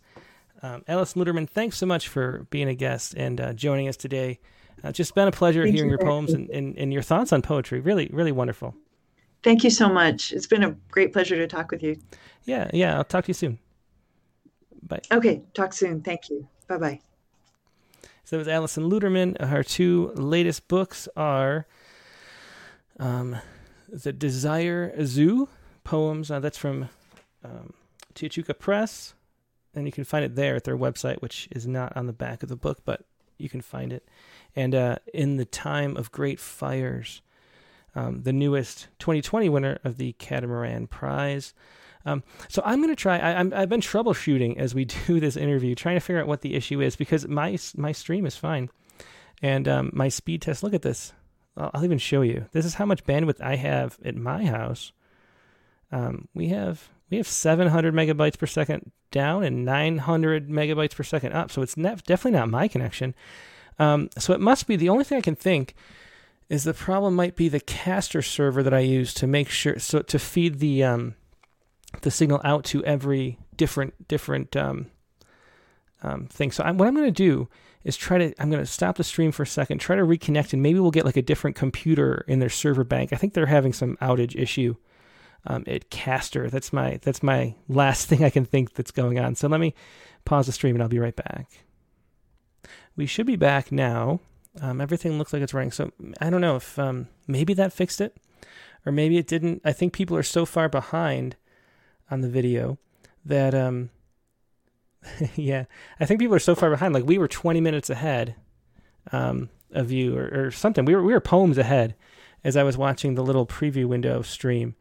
Um, so maybe um, I don't know. So we'll see. I was recording the whole thing locally though. So what I will do is get the video and just post the video as a new video and then um, that should be good. Uh, let's see, but we'll see if we can do an open mic. I'm not sure. I'm not sure if it's going to work. Uh, but if you would like to call in, I'll put the numbers up on the screen. What a frustrating day. Um, I'll put the numbers up on the screen right now. Um, so email your poem to openmic at rattle.com. Um, that's openmic at rattle.com. Um, and then once I have the poem, I can show it on the screen. And uh, then you call in either over Skype, and hopefully it'll work. We'll see. Or uh, over the regular phone. So over Skype, send me a chat message to Rattle Poetry, all one word. Over the phone, 818 850 7727. Let it ring a few times, then hang up, and um, and we'll see how, how it goes. And I'll call you back when the time is right. So let's go. Um, I don't think I'm going to bother doing a break because I've been fiddling with things so much. Um, let me just do the. Uh, I'll tell you what the prompt poem is for this week.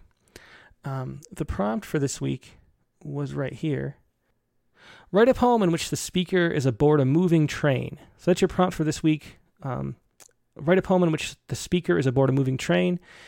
And um, I um, wrote about the only thing I could think of. It was a tough one, I thought. Um, you know, because I don't think I've ever been on a train actually, except for like the little little trains around, like uh, you know, with the kids, little kiddie trains at, at train museums and things like that.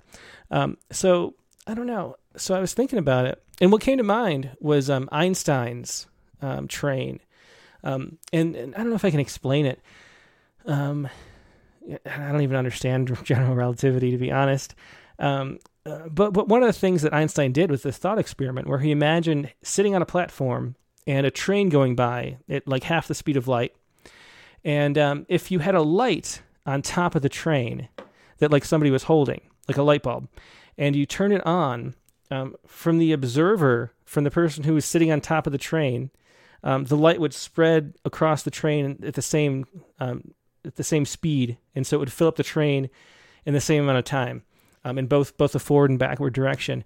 But um, from Einstein's perspective, sitting on the train tr- on the train station, um, seeing the train go by, because the light is like because the train's moving, um, the light would hit the uh, the back corner first before the front corner, and that's how how he conceived of time being relative and, and frame of reference being important. And then they worked out I think Lagrange equations and things like that eventually to explain it all. And um, so that's what I was thinking of, though, is this this thought experiment that Einstein had. Um, and so here's my poem, uh, Einstein's Train.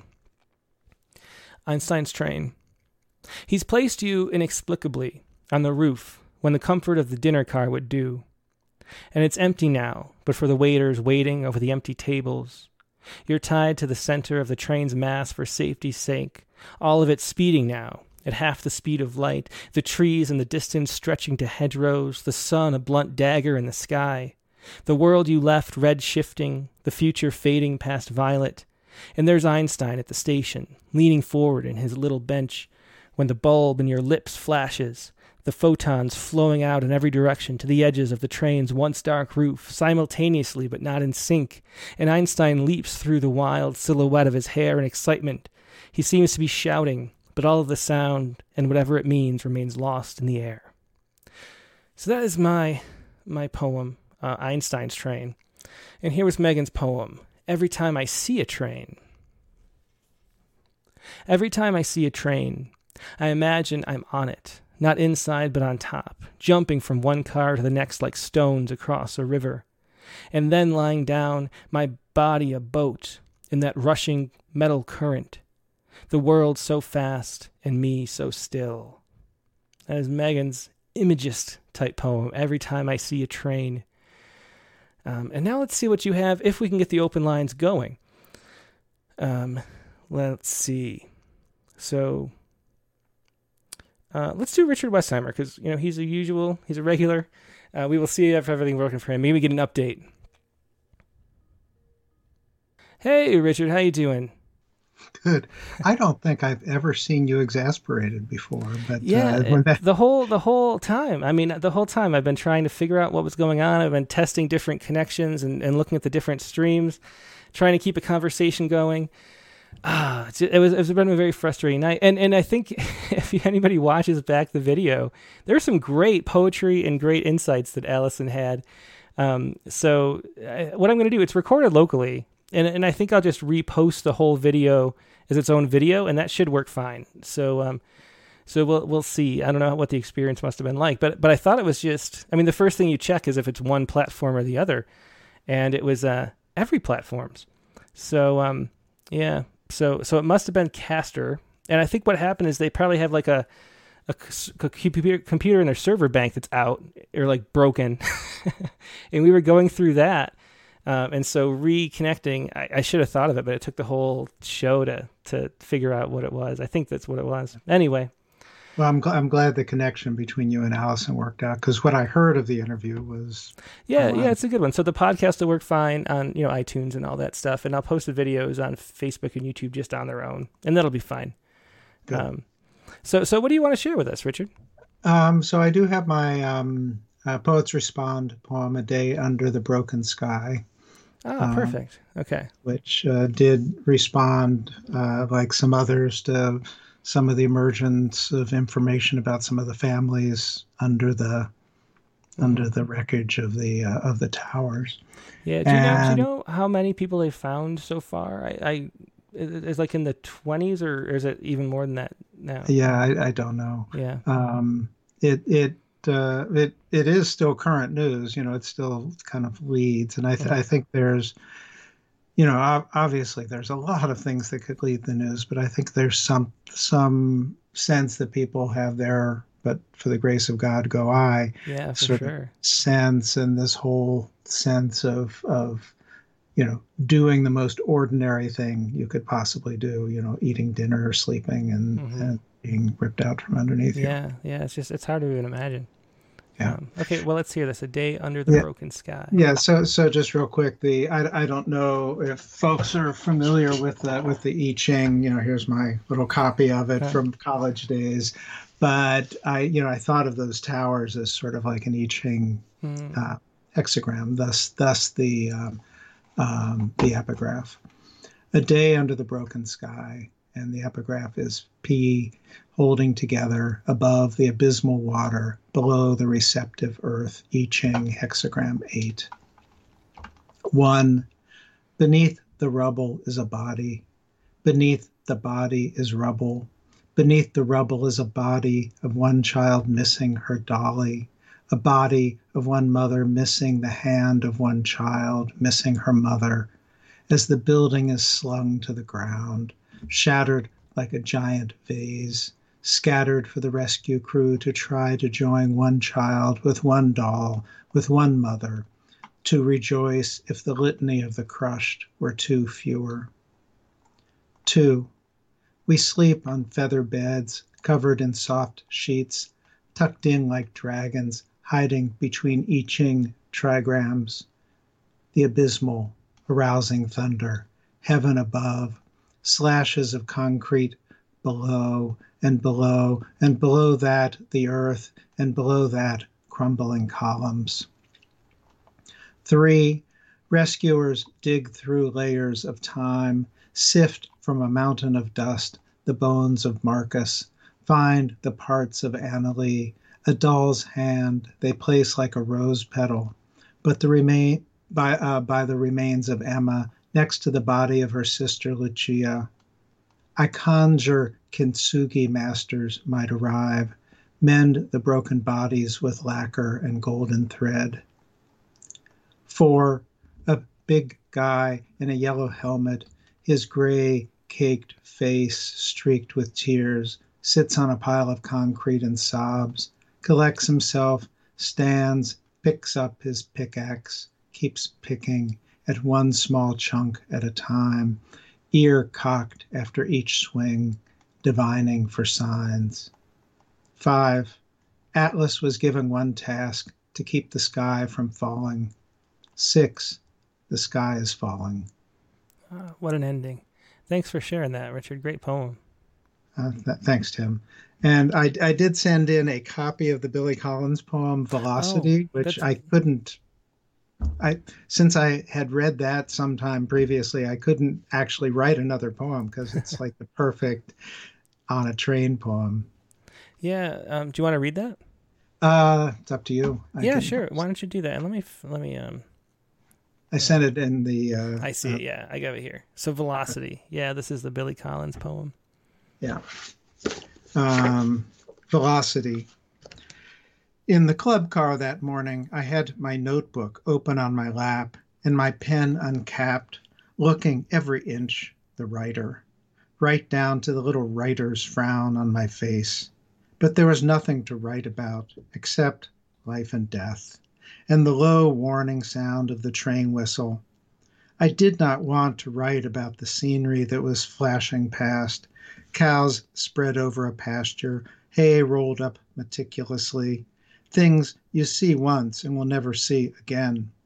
But I kept my pen moving by drawing over and over again the face of a motorcyclist in profile, for no reason I can think of. A biker with sunglasses and a weak chin, leaning forward, helmetless, his long, thin hair trailing behind him in the wind. I also drew many lines to indicate speed, to show the air becoming visible as it broke over the biker's face. The way it was breaking over the face of the locomotive that was pulling me towards Omaha and whatever lay beyond Omaha for me uh, all the other stops to make before the time would arrive to stop for good. We must always look at things from the point of view of eternity, the college the- theologians used to insist, for from which I imagine we would all appear to have speed lines trailing behind us as we rush along the road of the world, as we rush down the long tunnel of time. The biker, of course, drunk on the wind, but also the man reading by a fire, speed lines coming off his shoulder in his book, and the woman standing on the beach studying the curve of the horizon, even the child asleep on a summer night, speed lines flying from the posters of her bed, from the white tips of the pillowcases, and from the edges of her perfectly motionless body. Yeah, it's a great poem. Uh, that's Velocity by Billy Collins. Um, he's yeah. Billy Collins for a reason. yeah, he is. well, thanks uh, for sharing that, Richard. Yeah. Uh, thank you, Tim. You have a good, good, be- a better week than you had. Uh, yeah, the last hour and a half has been rough, but uh, it's it's peaceful now. Like everything works. I yes. think it looks like it. So. Good. Oh well, have a have okay. a good one, Richard. Thanks. You too. Okay, bye. bye. So Richard Westheimer with uh, two poems, a Billy Collins poem and then one of his own. Um, yeah, okay. So let's call up uh, Grace Ferron. And I should say, I always um, have to let you know that I am calling from the future, and it may be maybe like 20 minutes into the future now with all the buffering and the delays we were having on the stream. So, uh, so make sure when I call you through the phone or through Skype, whichever it is, make sure that um, you hang up or, or mute wherever you're watching this right now, because uh, otherwise there will be a delay. That the delay gets confusing, and because of the delay, you can't read the poem from the screen either. So you have to uh, have your own copy. You can't watch the video because you'll be 30 seconds or a minute or, or 20 minutes maybe um, off of where the uh, where the uh, stream is. So let me call up. Um, I just got another email, so I'm pretty sure Grace Farron is here. Yeah, and let's call up Grace. Hey, Grace. Hi. Yeah, thanks so much for joining me. Yeah. Of course. I'm so excited that this platform exists. Yeah, it's a lot of fun. Um, so, where are you calling from? I'm in southern Vermont right now. Ah, excellent. And what did you want to share tonight? Um, so I wasn't sure that I had found the right prompt poem, mm-hmm. so I just decided to share one of my own. Um, this poem is about um, a guy that I met um, when I was traveling on my own, and um, he kind of seemed perfect at first on paper, but then as we spent time together, I realized just how totally wrong for me he was. Uh-huh. Um, and so, but we had this one beautiful, perfect day um, that I'll always cherish. And so, this poem is kind of about that. But then, like, how you can have a perfect thing with something that then ends up being kind of like the wrong thing.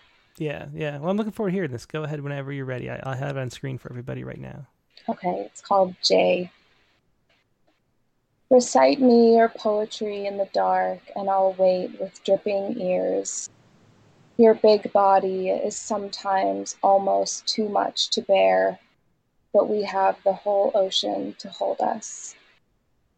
I am the waves, and you are the storm clouds, and together we are the sickly sweet sea foam green, the radioactive ocean, ready for the rain. I'll breathe in your heady curls again, thrust my body against the shore, bow and stern and rope and anchor. It is only us and the ghosts that walk these beaches anymore.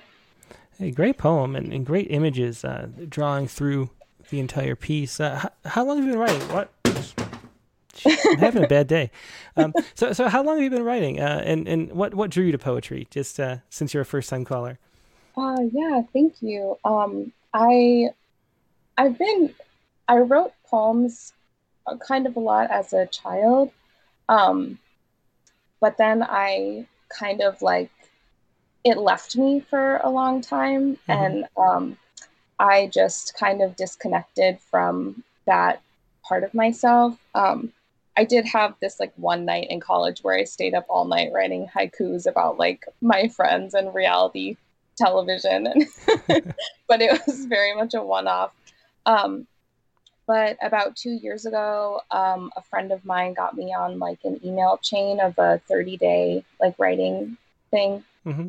um, like Alison was talking about, where you just do a poem every day. Um, and that really reignited my love of writing poetry. And since then, I've just been writing um, a bunch, just all the time about everything, and and trying to challenge myself to write like um, I haven't been writing every day, but to write often, even if I don't feel like there's anything there, mm-hmm. just to kind of like put pen to paper and try and get something out. Um, but I, I, I love it, and I'm so grateful to have poetry back in my life again. Well, well, I'm so glad you are, and I hope you can share uh, more poems in in, uh, in the future. Yeah, thank you. I would love to. Yeah, thanks so much. Nice to meet you. Yeah, you too. Good night. Good night. Yes, that was Grace Farron. Uh, her poem was Jay. Um, and let's see, who should we call up next? Um, let's see. I'm going to try to get um, a little confirmation that people are here. Um, but I know Carla Schwartz is here because she just called, so I'll call up because I'm assuming people dropped out. Um, if you haven't dropped out because of the stream difficulties, you guys are troopers, and I love you. I love you either way, but it's really nice. Hey, Carla, how you doing second. tonight? Okay, I just have to mute you. Perfect. Hi, thanks Thank you for calling me. Yeah, I'm so glad um, we could have you. yeah, I was very flustered tonight. I have to tell you with the everything, trying to watch and listen. Yeah, well, it's a good maybe. Uh, you know, you can always get the podcast version and then just listen to it sometime, maybe to catch what you missed. I guess. Um, or on YouTube too, you know, and and actually, I like sometimes watching on YouTube. I do it one and a half speed, and it really, you know, so because people like me, you can hear me talking right now. I'm kind of mm-hmm. pausing it's nice to do it at a little faster pace and you still get the whole thing. So yeah, that's so funny you said it because I actively try to talk slower than I normally do. I end up I I, I listen to myself and I realize I talk way too fast. I, I'm not. I wasn't meant for being a radio host. That's for sure. so um, well. So when when I saw you on Facebook, because I went to Facebook tonight too, um, I also can read lips, and I could tell that you were out of sync with what you were saying, and I was like, oh, wow, you know, this is really kind of crazy. Yeah. Anyway. Yeah. Well, I think, uh, fortunately, it's all recorded, so I'll just repost the, the full video. Um, it'll be great. Yeah, I'm sure it'll be great. Yeah. So it'll just be like in a different spot or something, but you'll you'll be able to find it on Facebook and YouTube uh, again. So, what did you want to share tonight, Carla? So, um, I I wrote this thing last week, and I had the train thing in mind, and um, but it's really like a song, and it's very um, um, raw. okay. Interesting. Yeah. But uh, uh, I'm going to read it, and it's called "Love You to the End of the Earth." Okay, I've got it up. Go ahead whenever you, you're ready. I love you as the blue whale loves its krill. I love you like a fast train to Seville. I love you like a storm caught off guard that spins our boat around like we're in Oz. I feed you Thailand spoon by spoon, Mexico, Spain, and India too. Sometimes I melange one with another. You know how far I'd travel with you. Here, love, a spoon to your lips. Here, love, a storm we must endure. To the count of three, we take a dip, cool our skin, staunch the fever. Oh, very good. I love that, Carla. Thanks so much for sharing that. And it's kind of what we were talking about, if you caught it, about music at the end, where you're sort of free having a music type form to sort of go a little bit farther out than you would otherwise, you know? Yeah, yeah. Thank you. And the other thing about this is um, when I first started to write it, I was actually thinking about the fact that I did once take a train to Seville and it went, it was the fast train and it went so fast that I actually it, I was basically knocked knocked off my feet. I couldn't stand up. Oh wow, wow, yeah, you know, I've, I've never experienced that. Yeah, and um, so that kind of, even though that's not in there, it is behind what I wrote. So yeah, very interesting. well, well, thanks. I'm so glad you could share that, Carla. All right, take care. Bye yep, bye. You too. Good night. Bye. Yeah, that was Carla Schwartz with "Love You to the End of the Earth." Okay, and then let's go to another caller. Let's do Julian Matthews. We missed him last time. Let's catch up with Julian this time. Hey, Julian, how you doing tonight? I'm good. How are you, Tim? I'm good. Uh, so, how are the? You know, you're in. Uh, where are you? Uh, good tonight. Uh, let me just uh, switch off. Uh, I'm in Malaysia. Yeah, that's right, Malaysia. And, and so, how was the stream for you? Was it? Ch- I'm just trying to figure out if it was just certain servers that were messed up, or was it was it choppy for you too? Yeah, it was choppy for me. I was switching between Facebook and YouTube, but and it just uh, didn't work anywhere. Just... Yeah.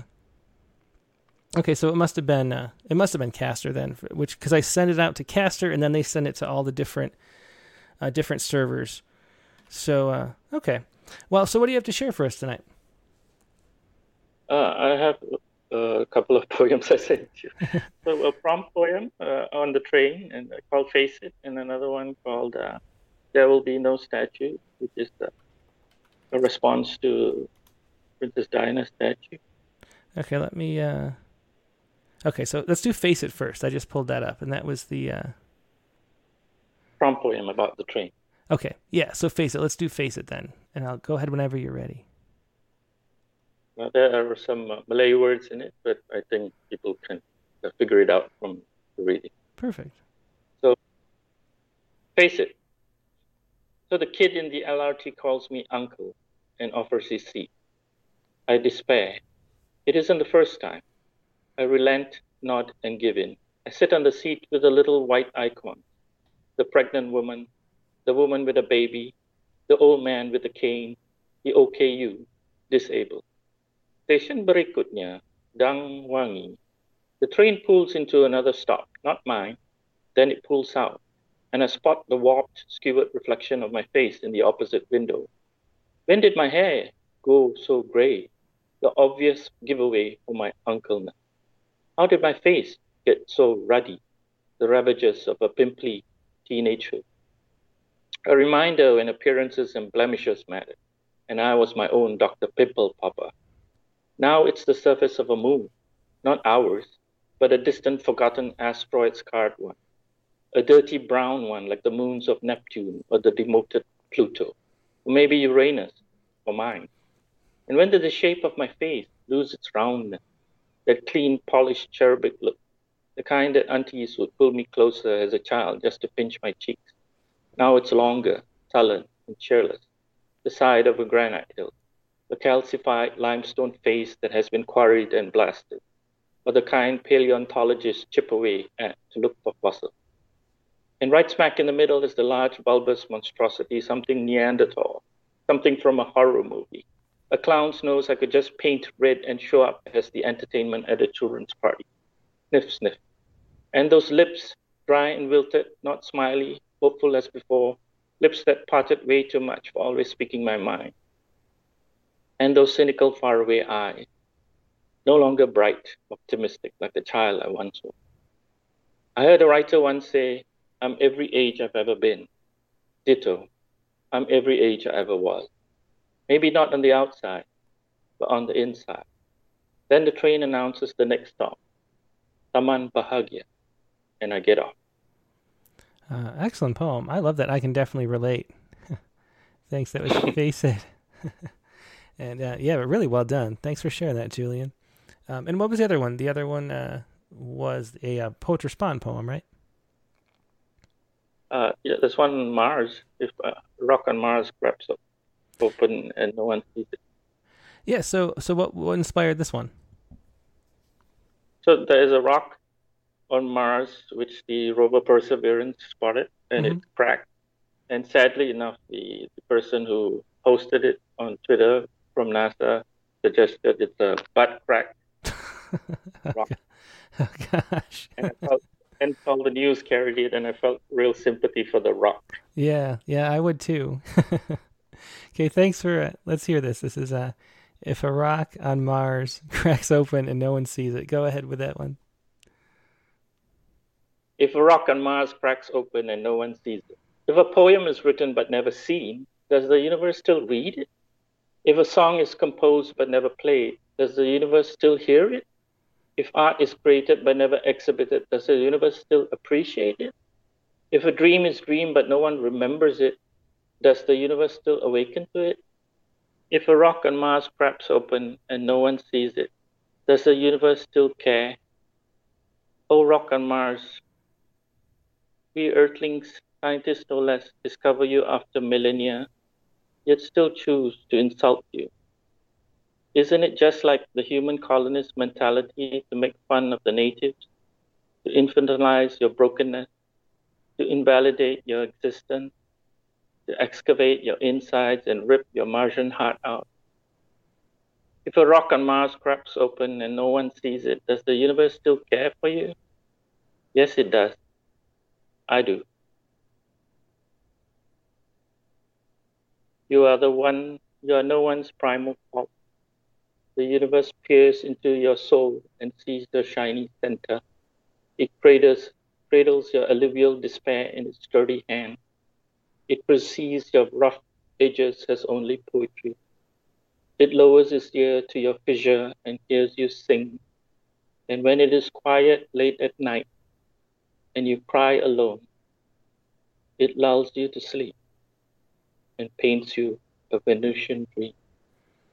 Oh, thanks so much for sharing that one too. That was surprisingly touching. I thought it was gonna um, go in a different direction. I felt that very moving. Thanks so much for sharing that, Julian.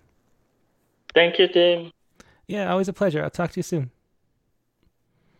So Julian Matthews with uh, two poems. If a rock on Mars cracks open and no one else, no one sees it. Um, we're coming up in the time that we should be ending, but with so many mess ups, I'm just happy everything's working right now. So let's just roll for a little extra, little extra bonus time. Oh, but Dave's still not uh, not here. Um, Dave Cook's still here though. David Cook. Let's call up David Cook. hey, David, I hear myself in the background, so I'm going to mute you for a second. But that is very reassuring to know that you're uh, lined up pretty closely. I'm still here. Let me get the video going. Okay. I didn't get a chance to take a shower, so I'm a little filthy. Well, that's all right.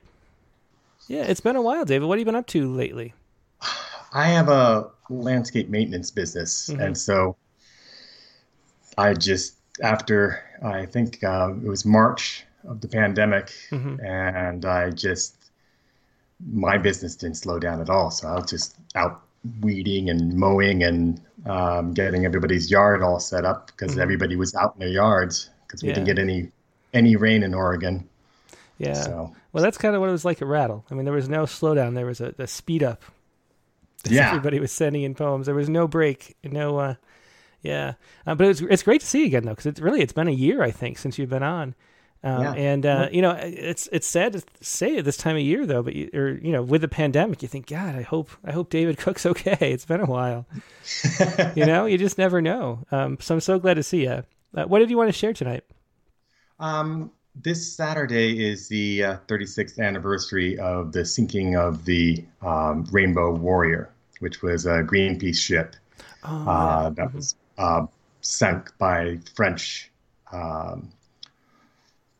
Uh, government forces. Uh, that they had some, they basically their their um, secret, uh, like like the CIA, I guess, mm-hmm. um, put a couple of bombs on the on the vessel and and sank it uh, when it was in when it was docked in Auckland, New Zealand, and it just kind of I I learned about that and I just thought you know that's it was done by a Western Western nation, mm-hmm. you know, and they just did it because they wanted to be able to stop the protests of the nuclear weapons being tested in the South Pacific. Mm-hmm. And uh, they killed a journalist and wow. Uh, yeah. Yeah. And then it's in, I, it's, I haven't heard about that in, I don't know, 15, 20 years. You know, it's not something that the news, you know, that you hear about, but, but yeah, yeah. What a, what an event. And I don't think things have changed that much as far as you know governments trying to get mm-hmm. away with uh, you know subterfuge like that. Yeah, um, I mean, it go, and it goes back, you know, forever. That's just how you know the United Fruit and yes, remember yeah. the Maine. You know, I remember the Maine. Things like that. Um, yeah, so let's hear this. This is fixed. I'll, I'll put it okay. up. Fixed in memoriam of photographer and father Fernando Pereira, killed in the sinking of the Greenpeace ship the Rainbow Warrior, July 10, 1985. Someday all this will have to be developed, carefully printed, fixed. Christopher Isherwood, Goodbye to Berlin, 1939. He is a camera with his shutter, his lenses and filters, battery of flashes, memory makers, soul keepers, names sounding as solid as horse bones Pentax, Minolta, Canon. It is no wonder Pereira went back to the darkening hold of the rainbow warrior, tools laid out to rescue his living. Did he step into the flooding bilge like photographic paper, slaking silver bromide dreams, bound and drowned with his camera straps? Did the second flash of the limpet mine reveal a minuscule moon as a lens for the heavens? Did he see his children's covered eyes, their peekaboo, as camera obscura? Did he focus on seeing life as a series of stills, each day an aperture? Shame, even for the name, Operation Satanic, for Mitterrand's attempt to etiolate the exposure, dodge his solemn oaths, for draping his head like a photographer, hooded, under a napkin, sepia teeth gnashing on the grit of ortolan bones. Oh, excellent poem and a great thing to be reminded of. Um, what is this uh, at the very bottom? Poetry boxes. Take a poem, leave a poem, take a moment. Oh, that's the. Uh, I have a website and I, I make poetry boxes um, uh, for that. They're kind of like the free libraries. Oh yeah. Mm-hmm. And um, but they hold poems. And oh, your cool. actually Rattle Magazine is really a good source for for the poems because uh, they're usually about the right length mm-hmm. to fit on an eight and a half by eleven, and they're usually um, appropriate for you know the whole neighborhood to read. Uh huh. Wow, that's very cool. That's a great idea. Yeah, that's poetryboxes.com. Yeah, yeah, poetryboxes.com. Yeah, thanks for sharing that. It's a, a cool idea. Thanks, uh, thanks, David. Okay, I'll talk to you later. Thank Yep, you yep. for sticking in there and Yeah, yeah. Well, I'm thanks thanks for people who are sticking with it in the audience I, I really thought that we'd have no open lines. I, that's what I was thinking. Is at the end, I thought, well, no one's going to be here. so I'm glad you were. Thanks, David, and everybody else too. Yeah. Yeah. It's good night. always and- a pleasure. Yeah, great to see you again, David. good thing going here. Thanks. Take care. Bye bye. Bye. That was David Cook with Fixed uh, about the uh, the sinking of the Greenpeace ship Rainbow Warrior. That was July 10th, 1985. So this is the uh, what would that make it? 36? Oh my gosh, 36 years. Um, okay, let's do uh, let's call up Angela. I'm just going sort of in reverse order this time. Um, yeah, we have a lot of open lines too, actually. So we'll see how many people we can get to. Um, here's Angela Gardner.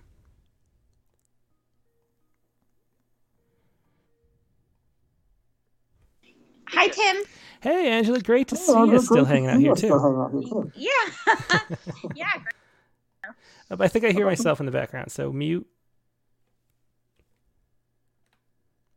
Okay, that's just- better. That's better. Okay. yeah. So yeah, thanks for hanging out too. I, I appreciate. it. I guess I guess people were uh, vigilant. We're always feeling. We're always here at Rattle. Your Rattle community is dedicated. So Well, thanks. I, I can't tell you how much I appreciate it. I really thought we were just talking to nobody toward the end of that interview, so uh, it's it's really great to see everybody still here. Um, so, what did you want to share tonight? Well, I just wanted to share my Poets Respond poem. Mhm. Um, it's about the exorcism for dead trees at Home Depot. So, tell us a little bit about that. I remember it was one of those where I read the article, but tell tell me what, about it. Well, basically, I guess these people went into Home Depot in um, around PA, and they went in there and had a séance, and it, for the lumber. So it was like an exorcism for the dead trees. It was. It just became big news, and actually, it's funny because it came into my local news network in Ohio. Because I mean, it just came big news because the police blotter. It just had a little line on the police blotter, and then it kind of blew up. Oh wow. Yeah, and it's and it's really just I think it's probably some YouTubers who are doing something silly, but I mean I think everything is these days. I thought I think it's really that, but basically, yeah, they just they told the police that they were doing an exorcism for the the trees in the lumber aisle, and then they had to they got kicked out. They no charges or anything, but it was just a, you know I love the police blotters. Like they always have some interesting stuff. So Is that from it being a journalist looking at the police blotter? oh yeah, I just yeah. I'm, I'm a news junkie. I just Uh-huh. I just look at everything. So Okay, well, go ahead and whenever you're ready. Uh, exorcism for the dead trees. Exorcism for the Dead Trees. In the lumber aisle of Home Depot, they chanted, For the once young seedlings whose roots grew old. The tree was home to the squirrels who stored their summer bounty. The birds birthed their babies on top of the branches. A jagged blade cut its life short, stripping it of its of the faithful leaves. The soul in its wood sought to stay beneath the rings. A seance in the store called it to leave and return to the forest gleam. Excellent poem. Thanks so much for sharing that, Angela. That's a, a cool story and cool take on it. Appreciate it. Thank you. Have a great night. Yep, you too. Thanks. Bye. Um, it was Angela Gartner with uh, Exorcism for the Dead Trees. Uh, let's see, who else can we call up? Try Spartacus. I hope. Uh, Let's see if he's still awake. It is late out there now.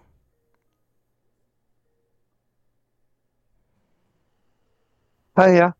Good evening, Spartacus. How are you doing tonight? I'm really well, and you, Tim? I'm excellent too. Let me uh, let me fix your video. Um, yeah. one second. There we go. So, uh, so how are things? Um, good, but the internet doesn't help a lot. yeah, so it's it's a pity that uh, I couldn't listen to the whole interview. Yeah, hopefully, I'm I'm curious to see how it is on replay because I think I don't know if it was just broken up or if it was actually it might be fine even if you if you know after they process it and weave it all back together maybe it'll be okay i don't know um, but anyway what do you want to share with us tonight so i've got um, poets respond poem about rembrandt about a dream poem um, painting that they try to restore and i've got a combined poem uh, poets poets respond and a prompt poem about a monkey that he went into a rail station. Hmm. Um, well, I have the monkey one. Do you want to do that one? Yep. Okay. Why don't we? Uh, oh, you have two here. I see. Okay. Yes. Um, and I pulled up this. Let's do the monkey one first. So I pulled up this story. Monkey found at Kembsang railway station, reunited with family. This is a. This is what. This is yep. the monkey here, and uh, he was found at a railway station. Oh, poor little guy eating out of a tin can. yeah, um, uh, it, it, even had food at the train station. So, yeah, well, that, that's good. I mean, maybe you know, maybe it's not such a bad place to live. um, okay, so let's hear this poem. Uh, this is Monkey Found at Railway Station. Reunited with its owner, asking myself questions in a moving train after a torrential rain what would I rather lose? My train, my temper, a monkey, or my muse? My human owner never asked me the question with his pompous voice. In this never ending game of only one choice. But modern times make me think that change is coming if I spend wisely his ink for preparing a poetic reply as the missing link for my alibi. It was not difficult to spot food in the station. Every train looked very old when I was hungry and cold. I was not ready to go to the zoo. I just didn't have any clue how to find my place in the city next to a jungle's graffiti. So thanks for sharing that. Always happy to see you, Spartacus. Thanks, Tim. Bye bye. Bye. There's a Spartacus Anagnosterus. We'll try Gordon Coppola, see if Gordon's still here. Hey, Gordon, I'm glad you're you're uh, you're stuck with us too, huh? I did. well, thank you for that. Um, so, how are you doing this evening? Doing great. You know, we had uh, some un- unseasonably very hot temperatures. About a week ago, we got up to like 108 here, which I think was the highest temperature that uh, has ever been recorded in the Seattle area. Uh, but it's it's very pleasant now. So, That's yeah. good. It's good to know it's cooled off. Yeah, it was like the the longest or the the biggest one day drop in temperature. I saw a bunch of records for that too. So uh, feeling better now, I guess. Yeah. Uh, so, what did you want to share tonight? Well, I got a prompt poem uh, for a train. And uh, it's funny, you mentioned you'd hardly ever been on a train. Because of my job in the military in, in Korea, Germany, and DC, where I was stationed, I rode in trains just hundreds and hundreds of times, loved trains. I could not think of anything to write about a train for a poem until a couple of days ago. So I finally came up with something. Uh, so this one's called Stay on Board, Trust Your Engineer. Remember Back to the Future Part 3 at the end when that steam locomotive rises from its narrow traditional tracks to soar through time and space in bright renewable pastels? Well, that's our destination on this train, my friend. which is why we advocate for ever greater speed as we progress toward what seems to be a cliff to a few fragile passengers lost in ancient fears of change. Their small souls corrupted by shills for steel rail corporations and those who split and creosote the wooden ties. Accelerating, approaching our long desired horizon, we enter the final tunnel's mouth. Look left Marks on the wall flash by. Countdown to something wonderful. Ah, great short poem. Stay on board, trust your engineer. Thanks for sharing that, Gordon. Thank you, Tim. You have a good night, man. Yeah, you too. There's uh, Gordon Coppola. Yeah, but that's going to have to finish up the show. Thanks everybody for listening and for your patience again um, through the difficulties, uh, technical and otherwise, this this uh, evening. Uh, but I appreciate getting to talk to you all. Um, and I'm going to put up the uh, screen for the next. Actually, before I do that, I should say this week's guest, once again, it was Alison Luterman, just in case you missed all this. Um, Alison Luterman um, had these two wonderful books of poetry in the time of great fires and, uh, and Dear Desire Zoo. And you can find more of Alison Luterman's work at her website, which is alisonluterman.net. Just like it's spelled there on the screen, A L I S O N L U T E R M A N dot net. That is Alison's website. So you can find uh, these books and links to the best places to buy them there and uh, places like that. And now, um, for the prop for next week, we have this Write a poem based on or containing an idiom. If you need help finding an idiom, try the idiom generator at randomword.com slash idiom. So we're going to write some idiomatic poetry next week.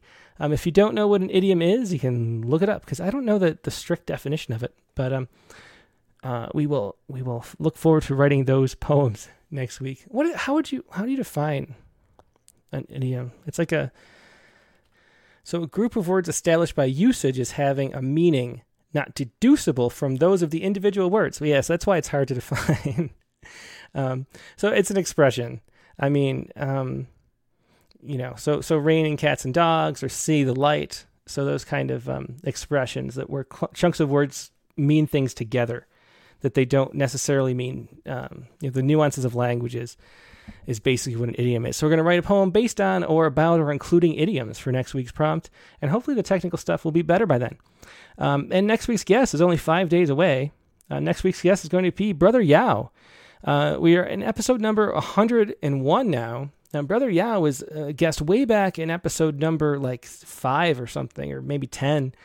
Um, it's been two years since he's been on, and he has this new book. I just love Brother Yao's work, so um, I really wanted him on. It's the first time we're having a repeat guest, but we're going to be doing that from time to time as people publish new books. Um, his new book is One Shoe Marching Towards Heaven, and uh, a beautiful cover and, and, a great book. I just love his work. So we're going to be talking to um, Brother Yao in Rattlecast number 101. Um, hope you have a good rest of your night. We'll see you for the critique of the week and then for Rattlecast number 101. And that is uh, Sunday, July 11th, the regular day, but I am moving it forward one hour. So if you go to the website, rattle.com slash rattlecast, there's a list of the schedule. If anything's unusual, I bolded it. And I'm moving this up because I have a commitment um, going on until like 5, so I have to uh, I have to move it up a little bit, uh, my time. So uh, it'll be uh, Sunday, July 11th at 9 p.m. Eastern Time. Rattlecast number 101 with Brother Yao and his new book, One Shoe Marching Towards Heaven, and all your poems about idioms. So looking forward to that and hope you have a great rest of your week. Good night.